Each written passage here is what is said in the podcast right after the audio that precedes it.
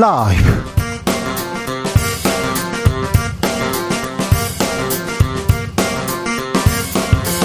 2023년 9월 12일 화요일입니다. 안녕하십니까. 주진우입니다. 김정은 북한 국무위원장이 탄 전용 열차 러시아 연내주를 따라서 북쪽으로 이동 중입니다. 푸틴 러시아 대통령과 정상회담 앞두고 있는데요. 북러 군사적 밀착 걱정이 됩니다. 국회 외교통 윤상현 국민의힘 의원과 이야기 나눠봅니다. 대북 송금 의혹과 관련해서 더불어민주당 이재명 대표 또 검찰에 출석했습니다. 여섯 번째 검찰 소환입니다. 이 대표 아무리 불러도 없는 사실 못 만든다 이런 얘기도 했고요. 음, 조폭 불법 사 채업자 출신의 부패 기업가한테 100억 원이나 되는 거금 북한에 내주라고 하는 그런 중대 저지 중도의 범죄 저지를 만큼 어리석지 않다 이런 얘기도 했습니다. 정치발전소 장회장에서 짚어보겠습니다. 다음 달 11일 서울 강서구청장 보궐선거가 있습니다. 총선의 가늠자다. 수도권 바로미터다. 이런 얘기 하면서 중요한 격전지로 떠올랐는데요. 국민의힘은 3명의 예비후보 도전장 내고 지금 열심히 달리고 있습니다. 민주당은 일찌감치 후보를 정했는데요. 민주당 후보로 나선 진교훈 전 경찰청 차장 먼저 만나봅니다. 나비처럼 날아 벌처럼 쏜다. 여기는 추진우 라이브입니다. 오늘도 자중자애 겸손하고 진정성 있게 여러분과 함께 하겠습니다. 명절 선물 준비하는 분들 많나봐요. 벌써부터 차가 막혀요. 어, 백화점에도 사람이 많이 오고요. 어, 시장에도 많다고 합니다. 그런데요. 중고 거래를 통해서 명절 선물 선물 준비할 거예요. 이렇게 생각하는 분들이 많대요. 이제 많대요. 음, 경제가 좀 어려워져서 이렇게 생각하는 분들이 있나 이런 생각도 좀 들고요. 아니요. 중고 거래가 얼마나 실용적인데요. 그래 가지고요. 어, 저는 중고 거래 막 이용해요. 이런 분들도 많습니다. 음, 아, 이번에 주, 중고 아, 이거 쉽지 않은데 이거 거래 진입 장벽은 좀 높은 것 같은데 어, 저는요 이렇게 어, 중고로 이런 것까지 사봤어요. 이런 것까지 팔아봤어요. 저는 중고 거래로 뭘 사서 어떤 선물을 하고 싶어요. 뭐 갖고 싶어요. 이런 거 있지 않습니까? 아, 나 저 사람 저거 갖고 싶은데 중고로 팔면 안 되나? 이런 거 있으면요. 얘기해 주십시오. 문자는 샵 9730 짧은 문자 50원, 긴 문자는 100원이고요. 콩으로 보내시면 무료입니다. 그럼 주진우 라이브 시작하겠습니다.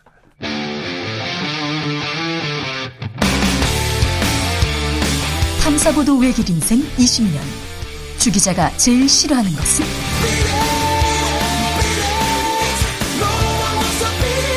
이 세상에서 비리와 부리가 사라지는 그날까지. 오늘도 흔들림 없이 주진우 라이브와 함께.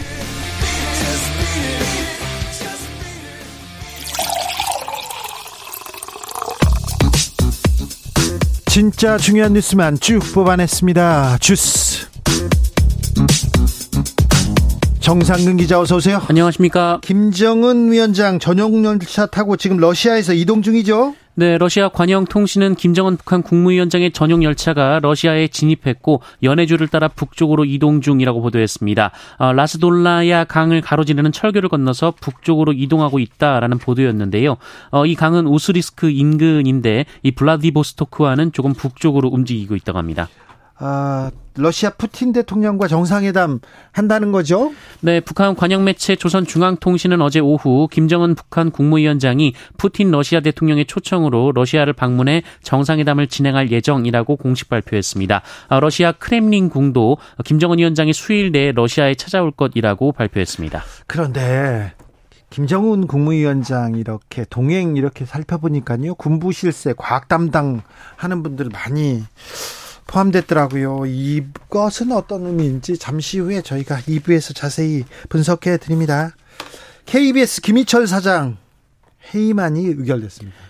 네, KBS 이사회는 오늘 임시 이사회를 열고 김의철 사장의 해임 제청안을 상정해 표결했습니다. 어, KBS 이사회는 표결 결과 어, 참여한 이사들이 모두 찬성했다며 김의철 사장에 대한 해임을 윤석열 대통령에게 제청한다고 밝혔습니다. 야권 이사들은 퇴장했습니다. 네, 야권 인사 5명은 표결 직전에 퇴장했습니다. 그 야권 이사들은 해임 제청 사유가 논의 과정에서 수차례 변경됐고 표결 직전까지 10건이었던 사유가 6건으로 변경됐다며 명백한 절차적 하자라고 주장했습니다. MBC 박문진 이사 장 해임됐습니다. KBS 이사장도 해임됐습니다. 그런데 효력 정지 가처분 신청 냈는데 어제 MBC 박문진 이사장은 해임 효력 정지. 그런데 KBS 이사장은 해임 유지된 됐습니다. 음. 해임 유지된 다음 날 KBS 사장 해임됐습니다. KBS는 앞으로 어떻게 될까요? 네. 지켜보겠습니다. 음. 뉴스팟 뉴스타파의 김만배 인터뷰 인용보다는 언론사들에 대해서 아, 징계하겠다고 이렇게 얘기합니다. 네, 방송통신심의위원회는 뉴스타파의 김만배 인터뷰를 인용 보도한 방송사들에 대한 긴급 심의를 한 결과 의견 진술을 의결했다라고 밝혔습니다. 아, 대상은 KBS 9시 뉴스 등 5개 방송사의 보도였습니다. 공영방송 이사진 대거 해임한, 해임한 김효재 전 방통위 위원장 직무대행이 있습니다. 그런데 언론재단 이사장 지원했네요. 네, 차기 한국언론진흥재단 이사장의 김효재 전 방송통신위원장 직무대행이 지원한 사실이 확인됐습니다. 어, 김효재 전 대행은 기자협회보 측에 기자 생활을 오래 한 입장에서 언론재단 이사장 자리는 매우 영광스러운 자리라고 말했습니다. 기자 생활을 오래 하셨어요. 그리고 이명박 청와대에 들어갔었습니다. 그래, 그리고 돈봉투 사건으로 무리를 일으킨 분인데 이분이 또 다시 언론계 쪽으로 오신다고, 예. 윤석열 대통령 한중일 정상회담 추진하겠다고 밝혔습니다. 네, 윤석열 대통령은 오늘 국무회의를 주재한 자리에서 어, 한국은 의장국으로서 한중일 정상회의를 개최를 적극 추진해 나갈 것이라고 밝혔습니다. 어떤 의미인지 잠시 후에 윤상현 의원에게 물어봅니다.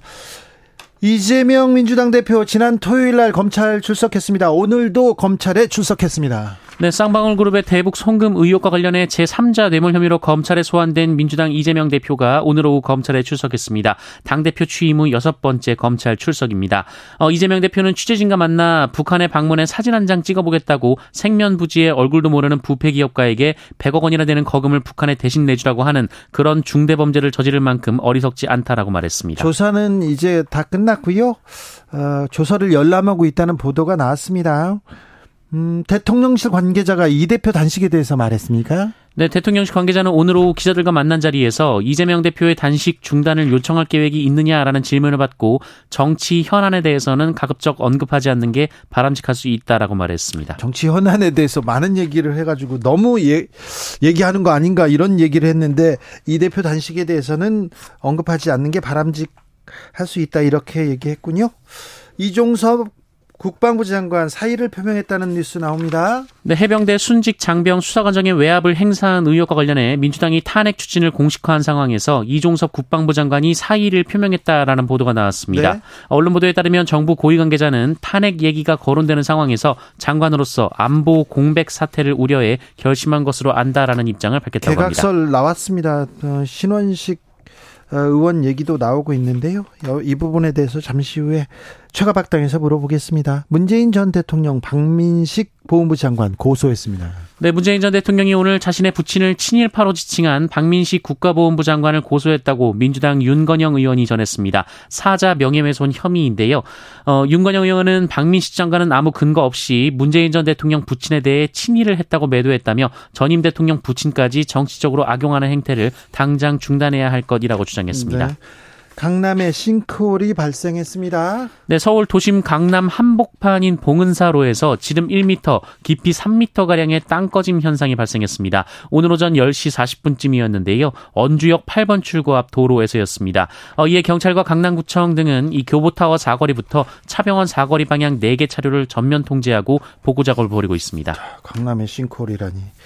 등산로 살인 사건 피의자 최윤정 그런데 돌려차기 사건을 보고 범행을 결심했다고요? 네, 오늘 서울중앙지검에 의해 최윤종이 기소가 됐는데요. 어, 최윤종은 휴대전화에 이 범행 이틀 전부터 어, 용기 있는 자가 미녀를 차지한다라는 등의 메모를 쓴 것으로 확인됐고요. 어, 특히 지난해 5월 발생한 이른바 부산 돌려차기 사건 보도를 보고 피해자를 기절시킨 뒤 CCTV가 없는 곳에서 범행하기로 계획했다고 검찰에서 진술했다는 내용이 전해졌습니다. 네, 감옥에서 평생 그 생각하면서 아, 반성하길 바랍니다. 반성한다고 해서 뭘 달라질까요? 아, 어떻게 이런 일이 계속 그런데 모방 범행이었다. 누구를 보고 범행을 결심했다. 이런 사회적 현상이 계속되고 있는 부분에 대해서는 좀 대책을 세워야 될 것 같습니다. 주스 정상근 기자 함께 했습니다. 감사합니다. 고맙습니다. 아, 추석이 다가오고 있는데요. 음, 중고로 저는 선물을 준비하고 있어요. 이렇게 얘기합니다. 대통령 선물을 받지도 않았는데 벌써 선물로 이렇게 내놨다는 분도 있는데요. 아, 9369님께서 저는요, 선물 받은 무선 청소기 팔아본 적 있어요. 저에겐 필요 없는 물건이어서 누군가에게 필요하니까 좋은 것 같아요. 아, 그렇죠. 그럴 수 있습니다. 4222님께서 저번에 아름다운 가게에서 가방 샀는데요. 값도 싸고 괜찮더라고요. 그러니까요. 4680님, 아버지 시골집에 건식사 사우나 하나 해드리고 싶은데 새 제품은 많이 비싸더라고요. 중고로 한번 찾아볼까 싶어요. 건식 사우나, 사우나도 중고로 삽니까? 어이구, 갑자기 저 땡기는데요? 오, 참. 저희 집은 작지만, 아, 건식 사우나를, 아, 예. 0147님. 저는 중고 거래로 핸드폰 사려다가요. 사기당한 이후엔 절대 택배 거래 안 하고, 직거래만 합니다. 이렇게 얘기합니다. 네. 동묘에 이렇게 중고, 이렇게 가게들이 이렇게 모여 있잖아요. 외국인들한테는 필수 코스라는데 참 재밌다는데 그냥 그렇다고요. 주진우 라이브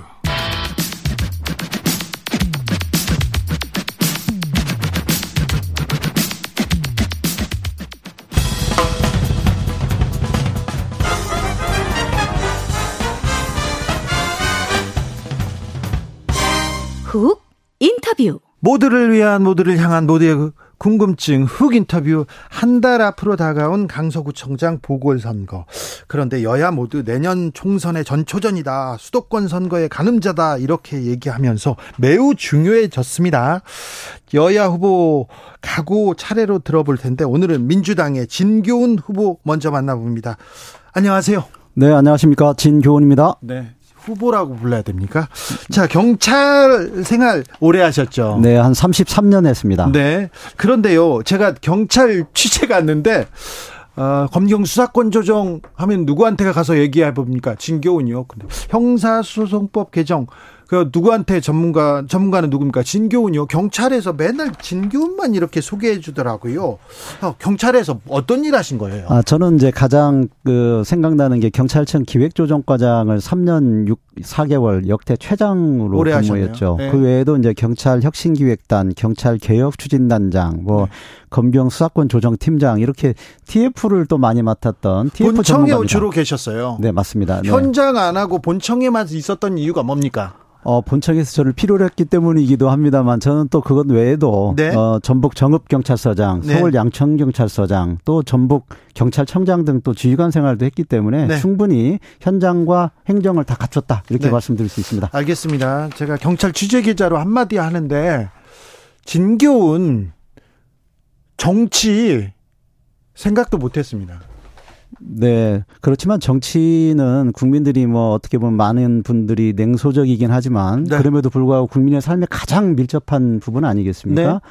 어, 정치에 대해서 관심이 없었다고 볼 수는 없고요. 예. 늘 관심을 가지고 있었는데 특히나 윤석열 정부 출범 이후에 어떻게 보면 독주가 계속되는 데 대해서 견제할 필요성이 있다. 저라도 조그만 힘이라도 제1야당인 민주당에 한번 힘을 보탤 필요가 있지 않느냐 이런 생각을 하고 입당을 했고 네. 강서구청장 출마를 결심하게 됐습니다. 입당한 지는 얼마 안 되셨죠? 그렇습니다. 네. 정치에 대해서 결심한 적 언제 결심하셨습니까? 어, 그러니까 뭐 딱 결심을 언제 했다라고 보기보다는 네. 어, 퇴임하고 나서 여러 가지를 보면서 정치에 대한 관심을 조금씩 키워왔다. 이렇게 볼 수 있습니다. 퇴임 이후에 네, 그렇습니다. 경찰 계실 때는 정치 그쪽은 이렇게 쳐다보지도 않으셨는데 그 전에도 많은 이런 추천과 어, 하마평이 있었는데 그때마다 절대 생각을 안 했는데 왜 강서구청장은 이렇게 출마해야겠다 결심하셨습니까? 아, 강서구청장은 제가 이제 행정 전문가로서 충분히 국민의 삶이나 안전 또는 민생을 돌볼 수 있는 그런 경험을 충분히 가지고 있다고 생각을 했고요. 행정 네. 전문가로서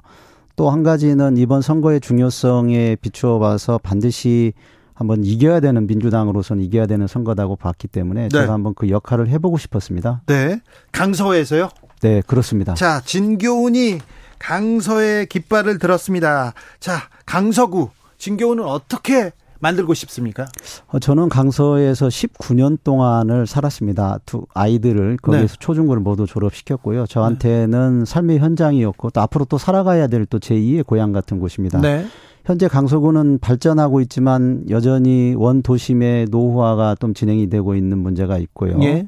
또 여러 가지 교통 또는 복지 또 안전 또는 뭐 문화 체육 여러 가지 면에서 생활의 어떤 인프라가 좀 부족하다 이런 걸 느끼고 있습니다. 네. 그래서요. 그 부분 바뀌, 바꾸겠다. 어, 그런 것들을 개발, 재개발, 재건축 도 신속하게 추진을 해야 되고 네.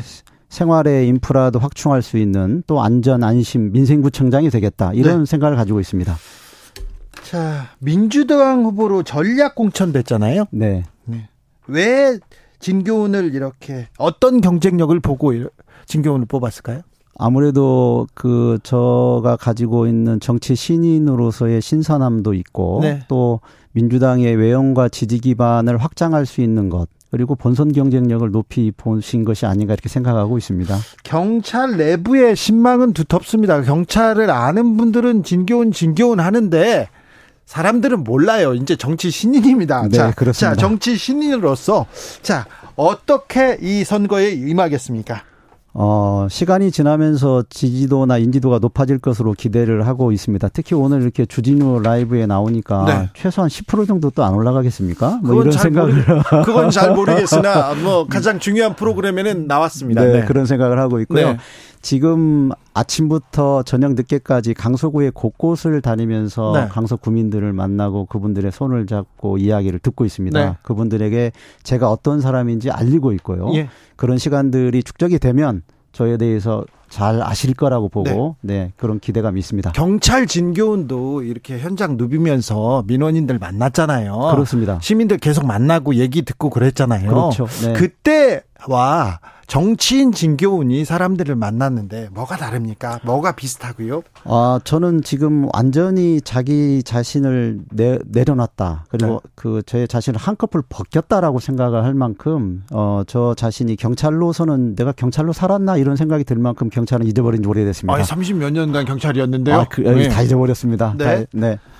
그런데 그리고는 지금 만나서 지금은 누구든지 만나면 저는 밝은 얼굴 웃으면서 진짜 교훈 진교훈입니다. 네. 이렇게 인사를 먼저 시작을 하죠. 아, 19년 강서 사람 진교훈입니다. 이러면서 아, 교훈을 주고 있습니까? 그렇습니다. 네. 네. 그런데 무슨 얘기를 많이 합니까? 민원인들 저기 시민들 만나면? 어 강서 구 구청장 선거에 대한 관심도가 굉장히 높아지고 있고요. 네. 그리고 민주당을 사랑하는 많은 구민들 또 시민들께서 민주당이 이겨야 된다는 말씀을 꼭 해주시고 네. 그 역할을 당신이 좀 꼭 해줘야 된다 이런 말씀을 많이? 있습니다. 네. 아니 민주당 잘못하고 있다 이런 사람들도 만날 거 아니에요? 그렇습니다. 민주당이 좀 더 잘해야 된다라고 음. 하는 안타까움을 표하시는 분들도 분명히 있지만 그건 애정어린 그 그런 조언이 아닌가 생각을 하고 있습니다. 네.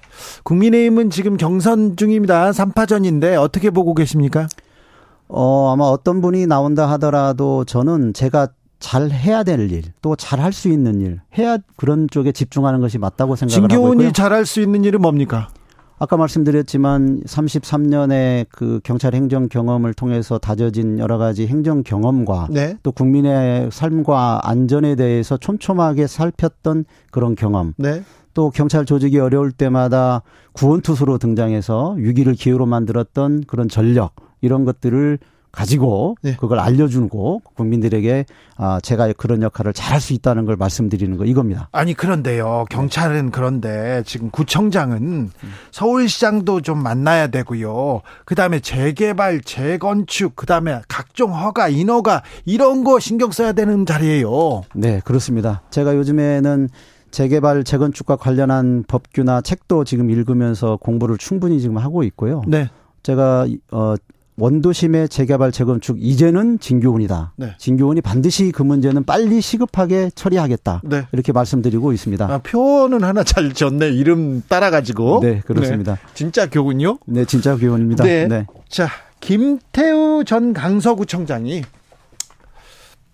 유력한 후보로 떠오르고 있는데 강서 김태우 전 강서구청장 어떻게 보십니까? 어, 김태우 전 강서구청장에 대해서 뭐 여러 가지 이야기를 할 수 있지만 그 중에 대표적인 것은 네. 일단 공익제보자가 아니다. 공익제보자가 아니라고요? 네, 이건 법원에서 판결이 내려졌기 때문에요. 네. 그렇고요. 두 번째는 어쨌든 40억이나 드는 재보궐 선거를 치르는 구, 비용이 지금 들지 않습니까? 그렇죠. 네. 그럼에도 불구하고 대법 판결 후에 3개월 만에 사면 복권이 되고 네. 불과 나흘 만에 출마를 다시 선언했다는 것은 좀 네. 잘못됐다라고 생각을 합니다. 네. 네. 음, 조국이 유재면 김태우는 무죄다 이렇게 저 국민의힘에서 얘기하고 있던데 이 말은 어떻게 보십니까? 아 그거 역시 뭐 프레임으로서는 적절하지 않은 프레임이라고 보고요. 예. 대법원의 판결을 무시할 수는 없잖아요. 네. 우리나라 그래도 가장 중요한 사법부의 판결은 대법원인데 그 네. 그 대법원의 판결마저 어 그렇게 정치적 프레임으로 이용하는 것은 적절치 않고 잘못된 행위라고 생각합니다. 그렇습니까? 사오 군님께서 강서구청장을 아 강서구를 살고 싶은 구로 만들어주세요. 이런 문자가 왔습니다. 살고 싶은 구. 아, 저 동네에서 살고 싶어요. 이렇게 만들려면 어떻게 해야 될까요? 어, 정말 어떻게 보면 아까 말씀드린 것처럼 그런 그 막 재건축, 재개발 같이 하드웨어적인 측면도 분명히 필요하지만 네. 또 소프트웨어적으로 국민들이 생활하기에 정말 편하고 예. 안전하고 네. 또 안심할 수 있는 곳 이런 곳을 만드는 것이 필요하고요. 예. 말씀드린 것처럼 복지나 또는 교육, 교통, 문화, 체육 이런 여러 가지 삶에 필요한 삶의 네. 질을 높이는 데 필요한 시설을 확충해 나가는 것 이것도 굉장히 필요하다고 생각을 합니다. 강서구에 오래 사셨잖아요. 10년 살, 면서 네. 아이 동네는 뭐가 좀 부족해. 아 이거 이렇게 하면 되는데 이런 생각 하셨을 거 아니에요. 어, 그러면 그런 생각 많이 했죠. 네. 네. 강서구에는 또 그 임대주택의 비율도 높고 영구 임대주택의 비율도 그리고요. 네. 전세 사기 왕. 전세 사기도 많, 많았잖아요. 그 문제는 어떻게 하실 거예요? 작년, 아, 금년 5월 기준으로 해서 서울에서 약 2,700여 건의 전세 사기가 발생했는데요. 네. 그 중에 강서가 3분의 1인 800여 건이 발생을 했습니다. 그러니까요. 더군다나 화곡동이 600여 건 이상이 발생한 만큼 네. 가장 많은 피해를 본 곳입니다. 네. 어, 경찰과 협업을 통해서 이 문제에 대해서는 예방도 필요하고 네. 또 발생했을 경우에 거기에 대한 지원 대책도 필요합니다. 네. 어, 저야말로 경찰에 오랫동안 그런 문제를 다루었던 사람으로서 경찰과 협업해서 그런 문제에 대한 근본적인 대책을 만드는데 최선을 다할 생각입니다. 아, 그렇네요. 양천 경찰서장을 하셨죠? 네, 그렇습니다. 양천구 양천 경찰서는 다른 지역에 비해서 좀 어떤 특성을 가지고 있습니까? 양천 경찰서는 목동이 있고 신월동, 신정동 이렇게 구분이 돼 있는데요. 네. 목동은 그야말로 교육 도시로서 안정이 되어 있는 그런 특징을 가지고 있고요. 예. 또 반면에 신월동이나 신정동은 또 개발이 이제 진행되고 있는 네. 그런 측면이 있습니다. 그래서 그래요? 약간 다른 좀 특성을 가지고 있고 두 곳이요. 강서구에는 강성 강서 경찰서가 있습니까? 네. 그, 거기는 특징이 뭐 어떻게 됩니까? 강서 경찰 강서는 어떤 다른 지역보다도 전통이 좀 더 있습니다. 네. 무슨 말씀이냐면 강서에서 양천이 분리된 게 87년도에 그 구가 분리됐거든요. 네. 그래서 강서야말로 오랜 그 어떻게 보면 전통을 가지고 있으면서도 도심의 특징과 함께 예. 또 인간적인 그런 사람들과의 관계가 굉장히 그 잘 맺어져 있는 그런 특징이 좀 있습니다. 아 그래요? 네. 그 동네 치안은 어떻습니까? 어, 치안은 요즘 마곡이 생기고 해서 뭐 그런 아, 마곡이 네, 있군요. 그렇습니다. 네. 네. 뭐 여러 가지 안전한 부분도 있습니다만 그럼에도 불구하고 강서도 아직 그 여러 가지 보완해야 될 네. 안전 시설이나 이런 것들이 필요한 것 같습니다. 네. 그런 부분에 대해서는 제가 전문가로서 네. 안전, 안심, 그리고 민생 네. 어, 이런 구청장이 되겠다는 약속을 드립니다. 알겠습니다. 음. 출마를 결심하는데 윤석열 정부도 큰 영향을 좀 미쳤습니까? 윤석열 대통령의 정치 어떻게 보고 계십니까? 어, 안타까운 부분이 좀 많은 것 같습니다. 안타깝다? 네. 저 같은 경우는 특히나 경찰을 사랑하는 사람으로서 경찰과 관련된 그런 그, 프레, 그, 그걸 통해서 이제 그 정치를 바라보는 것도 좀 있거든요. 네. 어, 경찰국 신설 문제라든지 예. 경찰국 신설을 반대했던 경찰서장 회의 참석자에 대한 어, 인사 조치, 네. 또 검사의 경찰 수사에 대한 통제를 강화하는 시행령 네. 이런 것들을 보면서 퇴행하고 있는 게 아닌가 이런 생각을 가지고 있습니다. 퇴행이요? 아, 지방자치, 주민자치, 아, 그리고 또 지방행정 그쪽 분야는 어떻습니까? 어, 저 같은 경우는 이제 아까 말씀드렸지만 경찰청에서 기획조정과장을 하면서 기획이나 또는 예산 또는 법안, 네. 성과관리, 조직관리 이런 것들을 충분히 경험했기 때문에 네. 원래 경찰 행정은 자치 행정과 밀접합니다. 네. 그렇지만 더군다나 그런 일반 행정에 대한 경험을 제가 충분히 쌓았기 때문에 그야말로 자치 행정에는 적임자다. 아, 알겠어요. 네, 그렇게 말씀드릴 수 있겠습니다. 아, 뭐 윤석열 정부에 대해서 물어봤더니 진짜 교훈이다. 그러면서 자랑을 하는 거 보니까 정치인이 다 되신 것 같아요. 아, 요즘에 제 이야기를 좀 많이 하고 있습니다. 네, 조성민 님께서 네. 강서구 주민인데요. 아직 지하철역에서 뵙지 못한 것 같습니다. 더 많이 만나 달라는 얘기입니다. 아, 요즘에 출퇴근에 꼭 인사를 나가고 있습니다. 네. 그것도 네. 꼭 찾아가겠습니다. 조성민 님 기다려 주세요. 네. 제가 가겠습니다. 어이구 정치인 같네요. 선거 나 나오신 것 같았어요. 네. 국민의힘 후보가 정해지는 대로 인터뷰 또 모시겠습니다. 지금까지 진교훈 더불어민주당 강서구청장 후보였습니다. 감사합니다. 감사합니다. 진교훈이었습니다. 아, 교통정보센터 다녀오겠습니다. 김민혜 씨.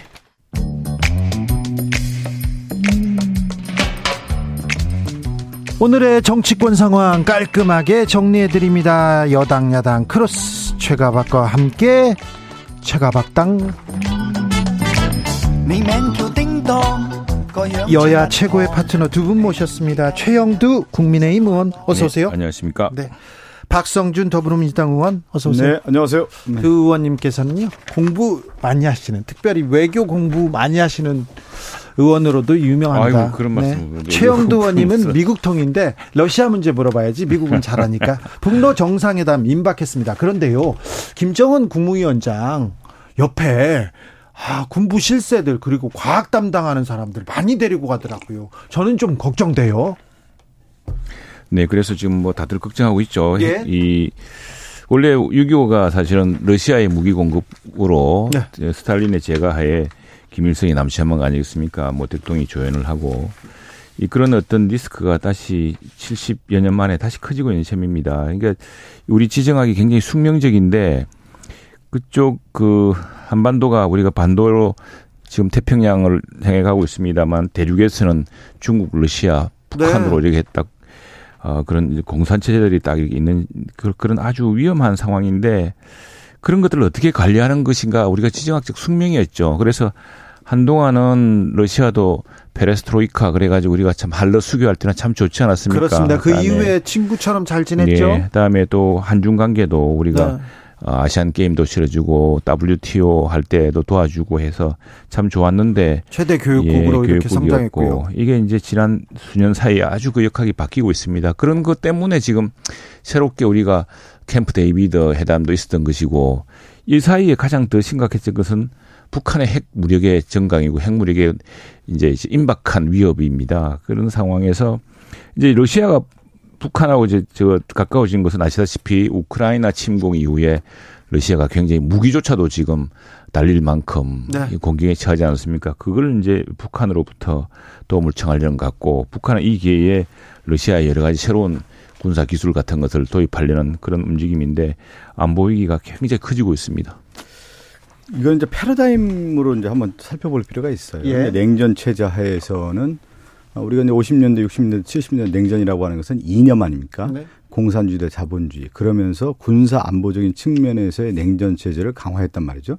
근데 탈냉전은 이념이 아니라 경제적인 실리적인 측면이고 이념이 무너진 상태에서의 경제 교류, 특히 미국의 engagement, enlargement라고 해서 민주주의의 확대와 개입이라고 하는 경제적인 교류를 통해서 탈냉전 시대를 맞았단 말이에요. 그런데 다시 이게 신냉전 구도로 이제 돌아왔다는 것은 뭐냐면 가치 이념 외교와 군사 안보적인 측면이 강화되고 있다라는 게 가장 큰 특징이고 더 나아가서는 뭐냐면 미국의 냉전 체제하에서는 위인 전략이 있지 않았습니까? 네. 뭐 예를 들어 중동의 위기라든가 그러면 동북아의 위기라든가 다 같이 승리하겠다는 전략이었는데 지금의 큰 특징 중에 하나가 뭐냐면 우크라이나를 비롯해서 유럽발 위기가 우크라이나 전쟁을 통해서 다시 어디로 오게 되냐면 동북아 위기까지 오게 되는 것이죠. 그러니까 러시아가 사실 전쟁을 실시하면서 유럽발 위기가 왔는데 다시 한미일이 그 경, 한미일 공조 체제가 강화되고 북중러가 강화되는 측면에서의 위기가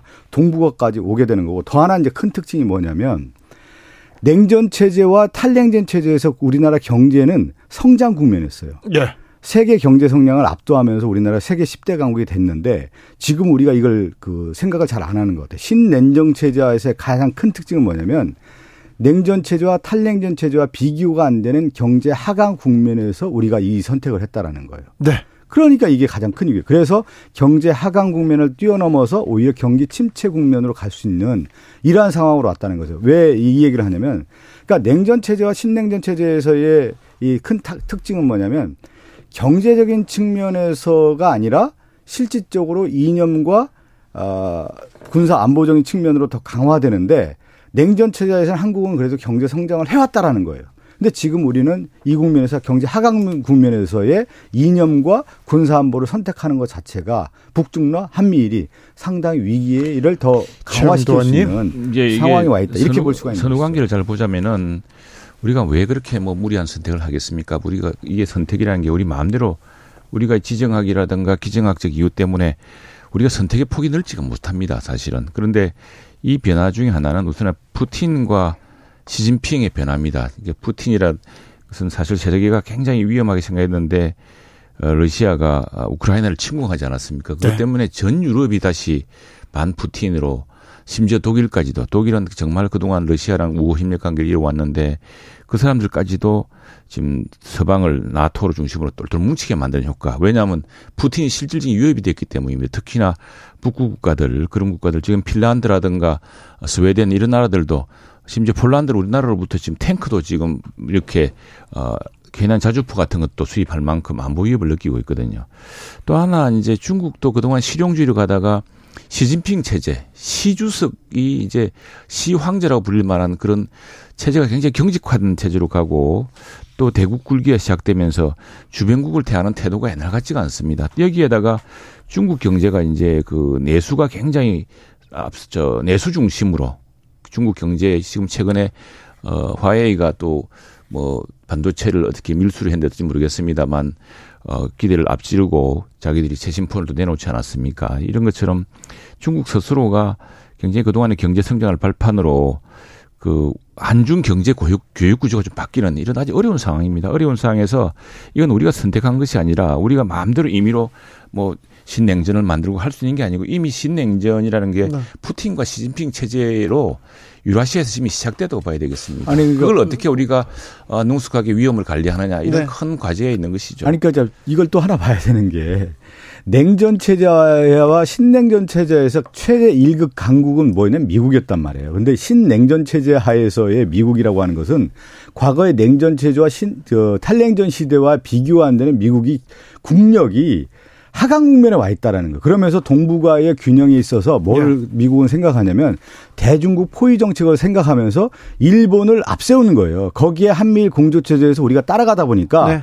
우리가 중국과도 대립각을 세워야 되고 러시아도 대립각을 세우다 보니까 오히려 최전선에 한국이 있는 그러니까 우리 측면에서는 실리 외교와 실용 외교로 가야 되는 건데 네. 여기에 너무 몰입되다 보니까 음. 우리가 잃을 게 너무 많은 것으로 지금 가고 있다라는 것을 얘기하는 겁니다. 기류 변화가 또 있습니다. 이제 네. 지금 우리가 지난주 아시안 정상회의에서 윤석열 대통령과 리창 중국 총리가 회담을 가졌습니다. 굉장히 좋은 실용 실무적인 분위기였고 한중일 정상회의 그렇죠. 나옵니다. 한중일 정상회의가 어, 중국이 적극 이 제의 호응을 했습니다. 이제 이게 지금 사실 중국도 약간 곤혹스러운 측면이 있습니다. 왜냐하면 그동안 어, 새로운 그 돌파구 때문에 러시아랑 이렇게 협력을 해왔는데 러시아가 북한과 이렇게 밀착하는 거 왜냐하면은 그 북러 관계 또 북중 관계도 굉장히 독특합니다. 그렇죠. 예, 예. 미묘하죠. 예. 그래서 그것이 저 저렇게 북러 친밀로 갔을 때 북중 관계는 어떻게 될 것인가도 새로운 또 변수가 하나 있는데 그런 변화 때문인지 하여튼 중국도 우리랑 새로운 관계 개선을 지금 바라고 있는 것 같아요. 그래서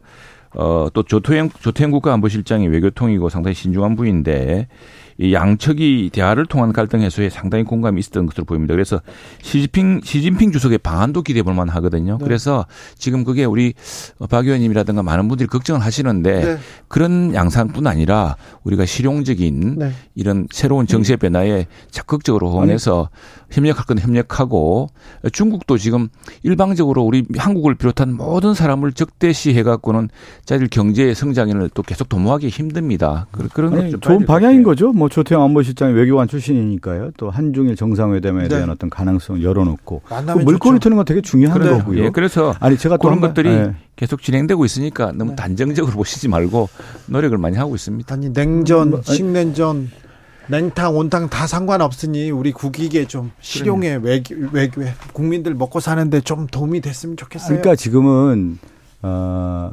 한국의 외교 정책이라고 하는 것이 어떤 단선적으로 가서는 안 된다라는 거예요. 비스마르크가 독일 통일 과정이라든가 독일의 콜 총리가 그 통일 과정을 보면은 우리가 전문 용어로 복합적 상호 의존이라고 하거든요. 모든 관계와 관계하면서 국가 간에 하면서 외교 관계를 하는 거예요. 근데 네. 우리가 단선적으로 한미일이다 한미일. 어? 중국과의 관계에서 있어서는 어, 이념과 같이 외교를 하겠다. 아니면 러시아도 그렇게 했다. 그렇게 가서는 한국이 어, 외교에 있어서의 지평을 확대하고 실질적으로 실용 외교와 실리 외교를 취할 수가 없기 때문에 저는 네, 더좀 더 적극적으로 한중일 정상회담에 네. 이런 네. 물꼬를 트는 게 좋다. 그렇죠. 한중일 정상회담 네. 빨리 열렸으면 좋겠어요. 단선적으로 러시아. 안 하니까. 네. 아니 단선적으로 해왔죠 지금까지요. 아니 그렇지 않고 러시아도 만나고 예. 북한도 좀 만났으면 좋겠어요. 대화했으면 좋겠습니다. 한미의 경우는 이게 왜 그러냐면 북한의 핵 미사일 위협이 너무 너무 저 고도가 되고 있기 때문에 네.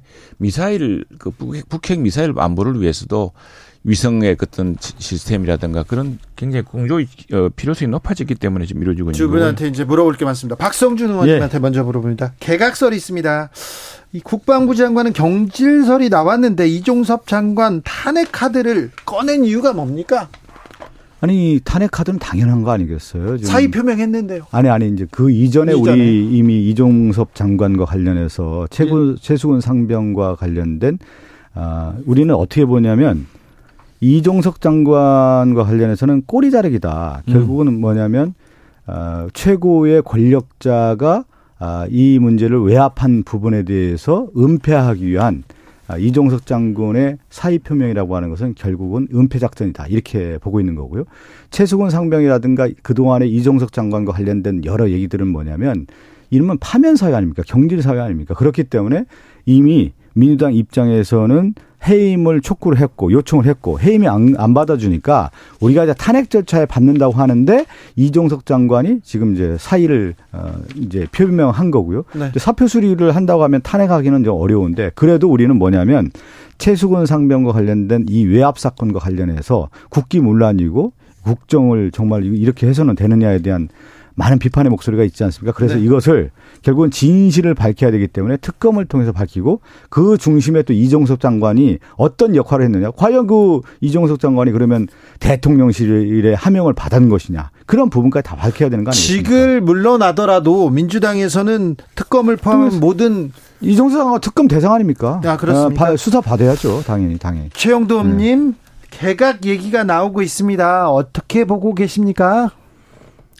사실은 정부에서 일을 해보면은 굉장히 힘들지 않습니까? 특히 저렇게 강력한 야당과 모든 일에 제동을 그런 야당을 상대하면서 참 정부 일하기 힘들 테고 어, 개각이라는 것은 국민의 여론을 받아서 네. 또 새로운 어떤 국정 동력을 얻기 위해서 때때로 필요한 것이죠. 예, 네. 그런 차원에서 어, 이루어진다고 보고 있고요. 여기 뭐 국방부는 국방부대로 또 그런 이유가 있을 테고. 예, 문체부와 또 여가부가 있네요. 좀 제가 한 번 더 말씀드릴게요. 그러니까 예를 들어서 역대 정부의 이제 개각이라고 하는 것은 컨셉이 있었단 말이에요. 어떤 왜 하는지. 국정을 뭐 1년 마, 마무리한 단계에서 뭐를 더 하겠다라는 건지. 그 다음에 무엇을, 어, 하기 위해서 이러한 인물들이 필요하다든가. 그리고 국민에게 뭐 국정 쇄신을 위해서 이러한 필요한 면을 강조한다. 여러 가지 이제 컨셉이 있는 건데 지금 갑자기 어, 개각을 한다라는데 그 개각에 대한 컨셉이 없는 것 같아요. 그러니까 지금 함야평에 오르는 사람들을 보면은 도대체 이 개각은 왜 하는 거지? 그냥 뭔가를 장악하기 위한 건가? 이런 컨셉밖에 없다라는 거. 국정 운영에 대한 전반적인 비전이 보이지 않기 때문에 저는 여기서도 국민들에게 상당히 실망을 줄 것이라고 봐요. 개각을 하고 나서. 네. 최영도 의원님.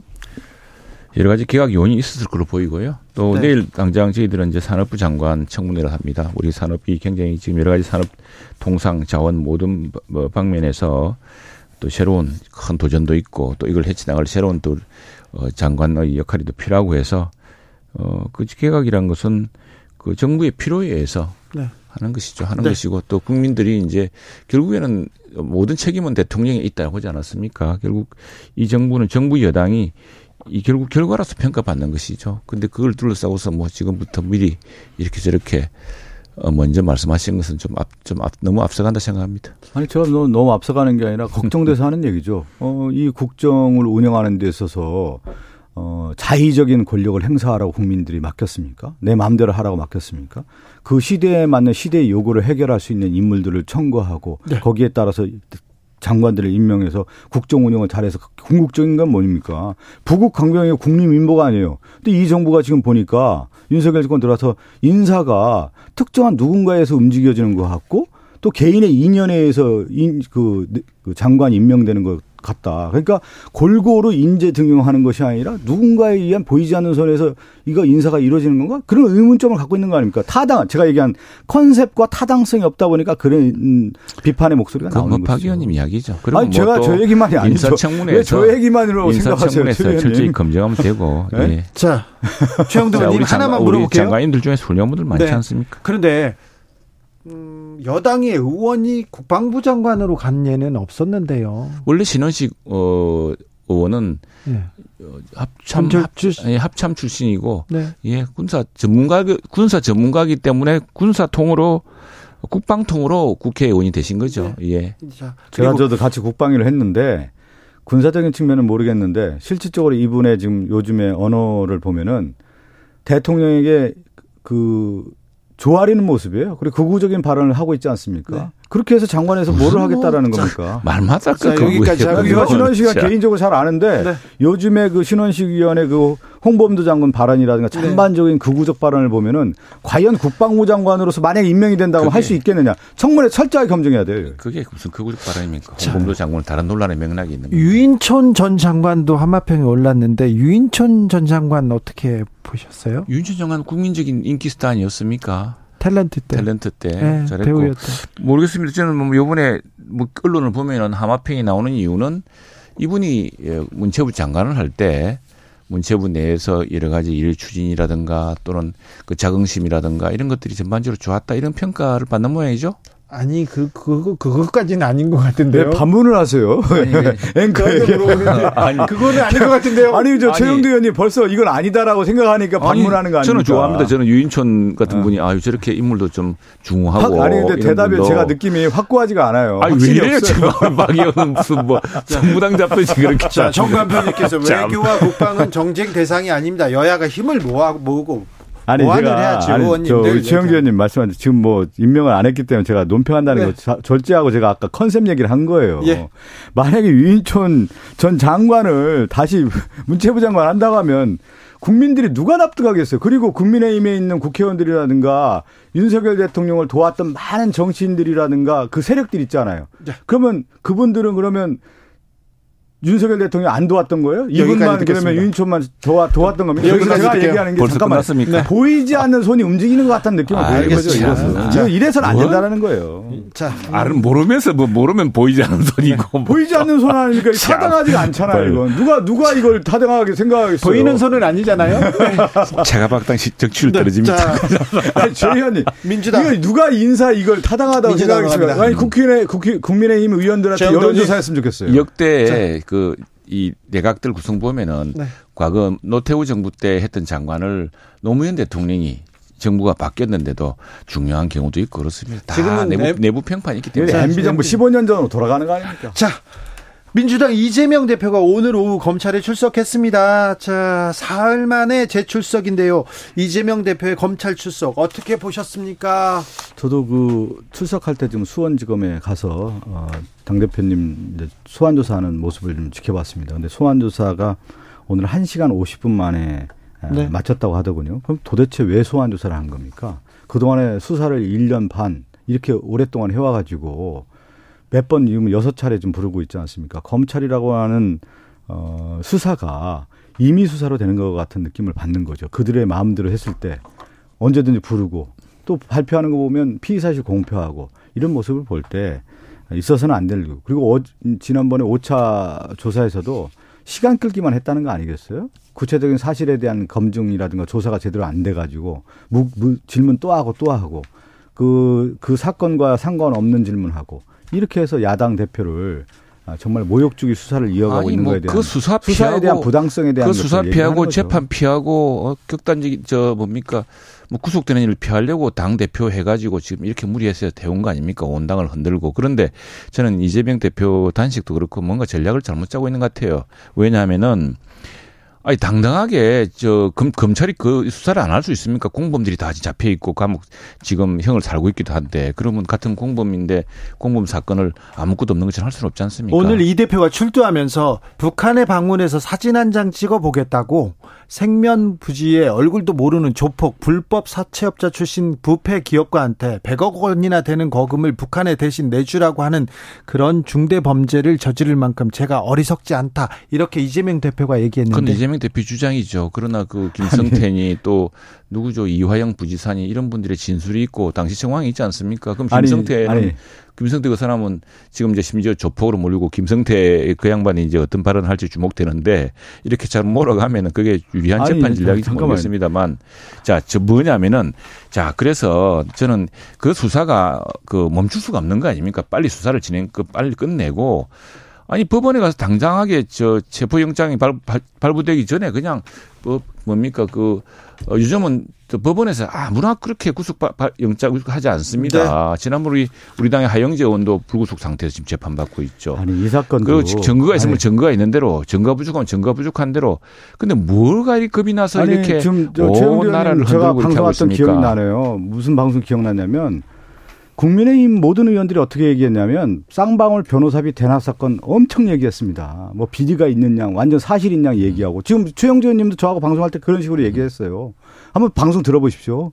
그러면서 김성태 회장 들어오면 이재명 대표 끝난다는 식으로 얘기를 다 했다고요. 변호사비 대납 사건 어떻게 얘기하는 식입니까? 최영재 의원님. 그 사건 지금 어디로 갔습니까?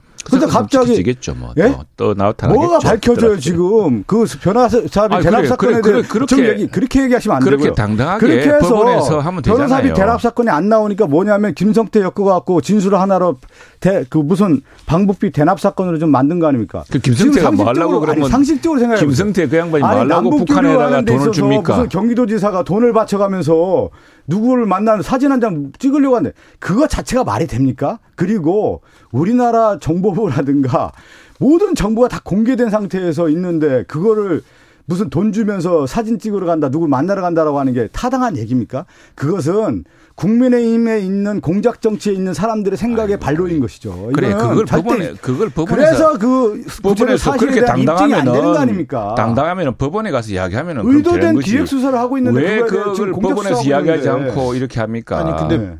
부패 기업이요, 부패 기업가였고 조폭 출신인데 왜 그런 분하고 대북 사업을 경기도 이화영 전 부지사는 추진했을까요? 아무, 그건 뭐 이화영 뭐 부지사가 이제 대북 사업 하면서 거기에 그 대북 사업 했던 사람 아니있습니까? 네. 그러다 보니까 이제 거기서 이제 쌍방울이 이제 스마트팜 사업 관련된 부분에 대한 관심을 가졌던가 보죠. 네. 그러다 보니까 이제 거기에서 이제 얘기가 나온 건데 오늘 재판에서 이화영 전 부지사의 진술은 계속 이렇게 저기 바뀔 수도 있다. 법원에서 그런 얘기가 또 아니, 나왔어요. 이화영 그 전 부지사는 분명히 얘기를 했잖아요. 다시 예. 경찰의 강압거야에 의해서 자기가 혼란스러웠다 이런 얘기까지 하는 거 아니에요. 분명히 그 얘기는 뭐냐면 네? 이화영 전 부지사와 관련된 외압 외압이라는 표현보다는 강압 수사가 있었다라는 것은 이화영 전 부사를 통해서 입을 통해 드러나고 있는 거 아닙니까? 뭐 강압 수사 있어요. 민주당 네. 의원들이 다 철통같이 그 이화영 부지사가 계속 얘기하고 있는 거 아니겠습니까? 그 이화영 부지사 부인이 남편한테 정신 차리고 법정에서 이야기하는 이런 아니 그리고 저도 있었는데 들어보니까 이화영 전 부지사의 공소장하고 김성태 공소장 공소장하고 내용이 다 다르다는 거예요. 돈을 예를 들어서 돈을 언제 누가 무엇을 어떻게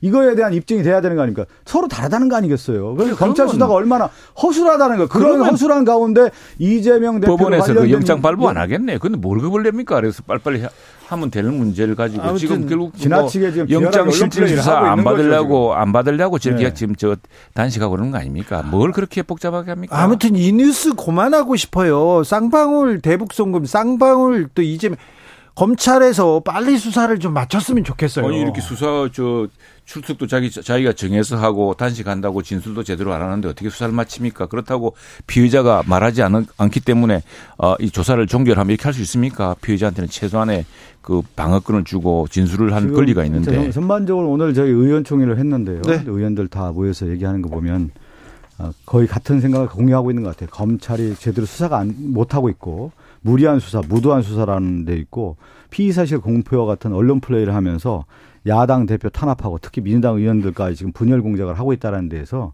의원들이 거기에 대해서 분노하고 있다는 것을 의원총회 다들 확인을 했습니다. 그렇지 뭐또 네. 그렇게 생각하지 않은 의원들도 많으신 것 같은데 어쨌거나 이 문제는 간단합니다. 그렇게 당당하고 자신 있으면은 법원에서 쉽게 사람 구속하지 않습니다. 증거가 있으면 증거가 넘치는 대로 구속하지 않고 또 다툴 여지가 많으면 다툴 여지가 많기 때문에 야당 대표를 함부로 구속합니까? 그런데 뭐가 겁이 나서 영, 이, 저 영장, 예, 저 실질 심사 같은 것을 당당히 받으면 될 일을 그거 피하려고 무슨 단식을 시작해서 저런 지금 도저히 그 전략이 이해가 되지 않습니다. 정치를 보면 국민의힘은 무엇이 두렵습니까? 정치는 없고 검찰이 두려워요. 오히려 최영두 박성준 같아요. 지금. 박성준 최영두 두 분. 무엇이 두려워서 그런 감사합니다. 네, 감사합니다. 조심히 가세요. 얼른 가세요.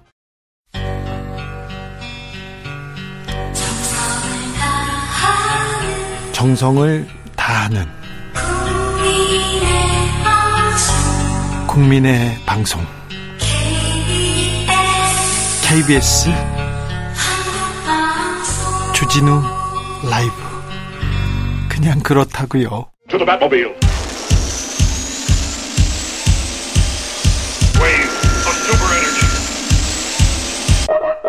주기자의 1분. 빨갱이, 외놈, 공산당 부역자, 쓰레기 말이 점점 거칠어집니다. 어떻게 높은 분들이 구사하는 어휘는 그렇게 천박하신지 모르겠어요. 높으실수록 그러면 어떻게 합니까? 언어의 품격을 따질 수도 없습니다. 아이들이 들을까? 아이들이 뉴스 볼까? 무섭습니다.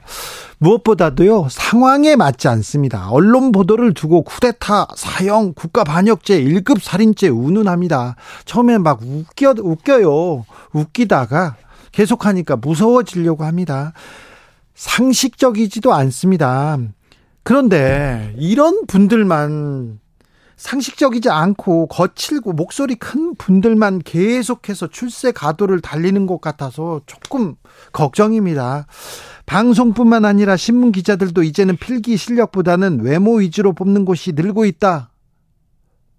이거 사실관계 전혀 다른 것 같은데요. 이거 아닌 것 같은데요. 그런데 이렇게 자신의 책에 쓴 분이 있습니다. 최근에 임명된 류희림 방송통신 심의위원장의 책 중에 한, 한 부분이었습니다. 애들아, 촛불은 대한민국을 파괴시키려고 하는 범죄자들이 너희들을 속이려고 든 것이다. 촛불이요? 범죄자들이요? 촛불 들었으면 범죄자들이라고요? 이렇게 말한 분은 광장에서 많은 사람들 앞에서 이렇게 말한 분은 국회의원입니다. 신원식 의원, 네, 신원식 의원이 국방부 장관으로 새로 오신다는 얘기가 있습니다. 사진 찍지 마! XX. 찍지 마! 성질이 뻗쳐서 정말 XX. 찍지 마! 국회에서 카메라 앞에서요. 사진 기자들에게 욕설을 하던 장관이 있습니다. 유인촌 전 문체부 장관. 이분이 문체 문화체육관광부 장관으로 새로 오신다는 이야기가 있습니다. 네. 말을 크게 하고 거칠게 할수록 그렇게 출세하고 그런 거는 아니겠죠? 그렇지는 않을 거예요. 그건 아닐 겁니다. 주기자 1분이었습니다.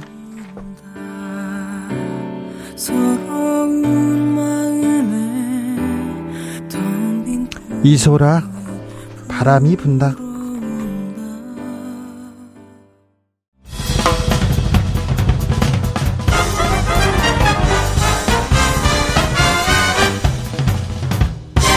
훅 인터뷰. 훅 인터뷰 이어갑니다. 김정은 국무위원장이 탄 기차가 열차가 계속해서 북으로 올라가고 있다고 하죠. 러시아 연해주를 지났다고 하는데 북러 정상회담 어떤 이야기가 나올까요?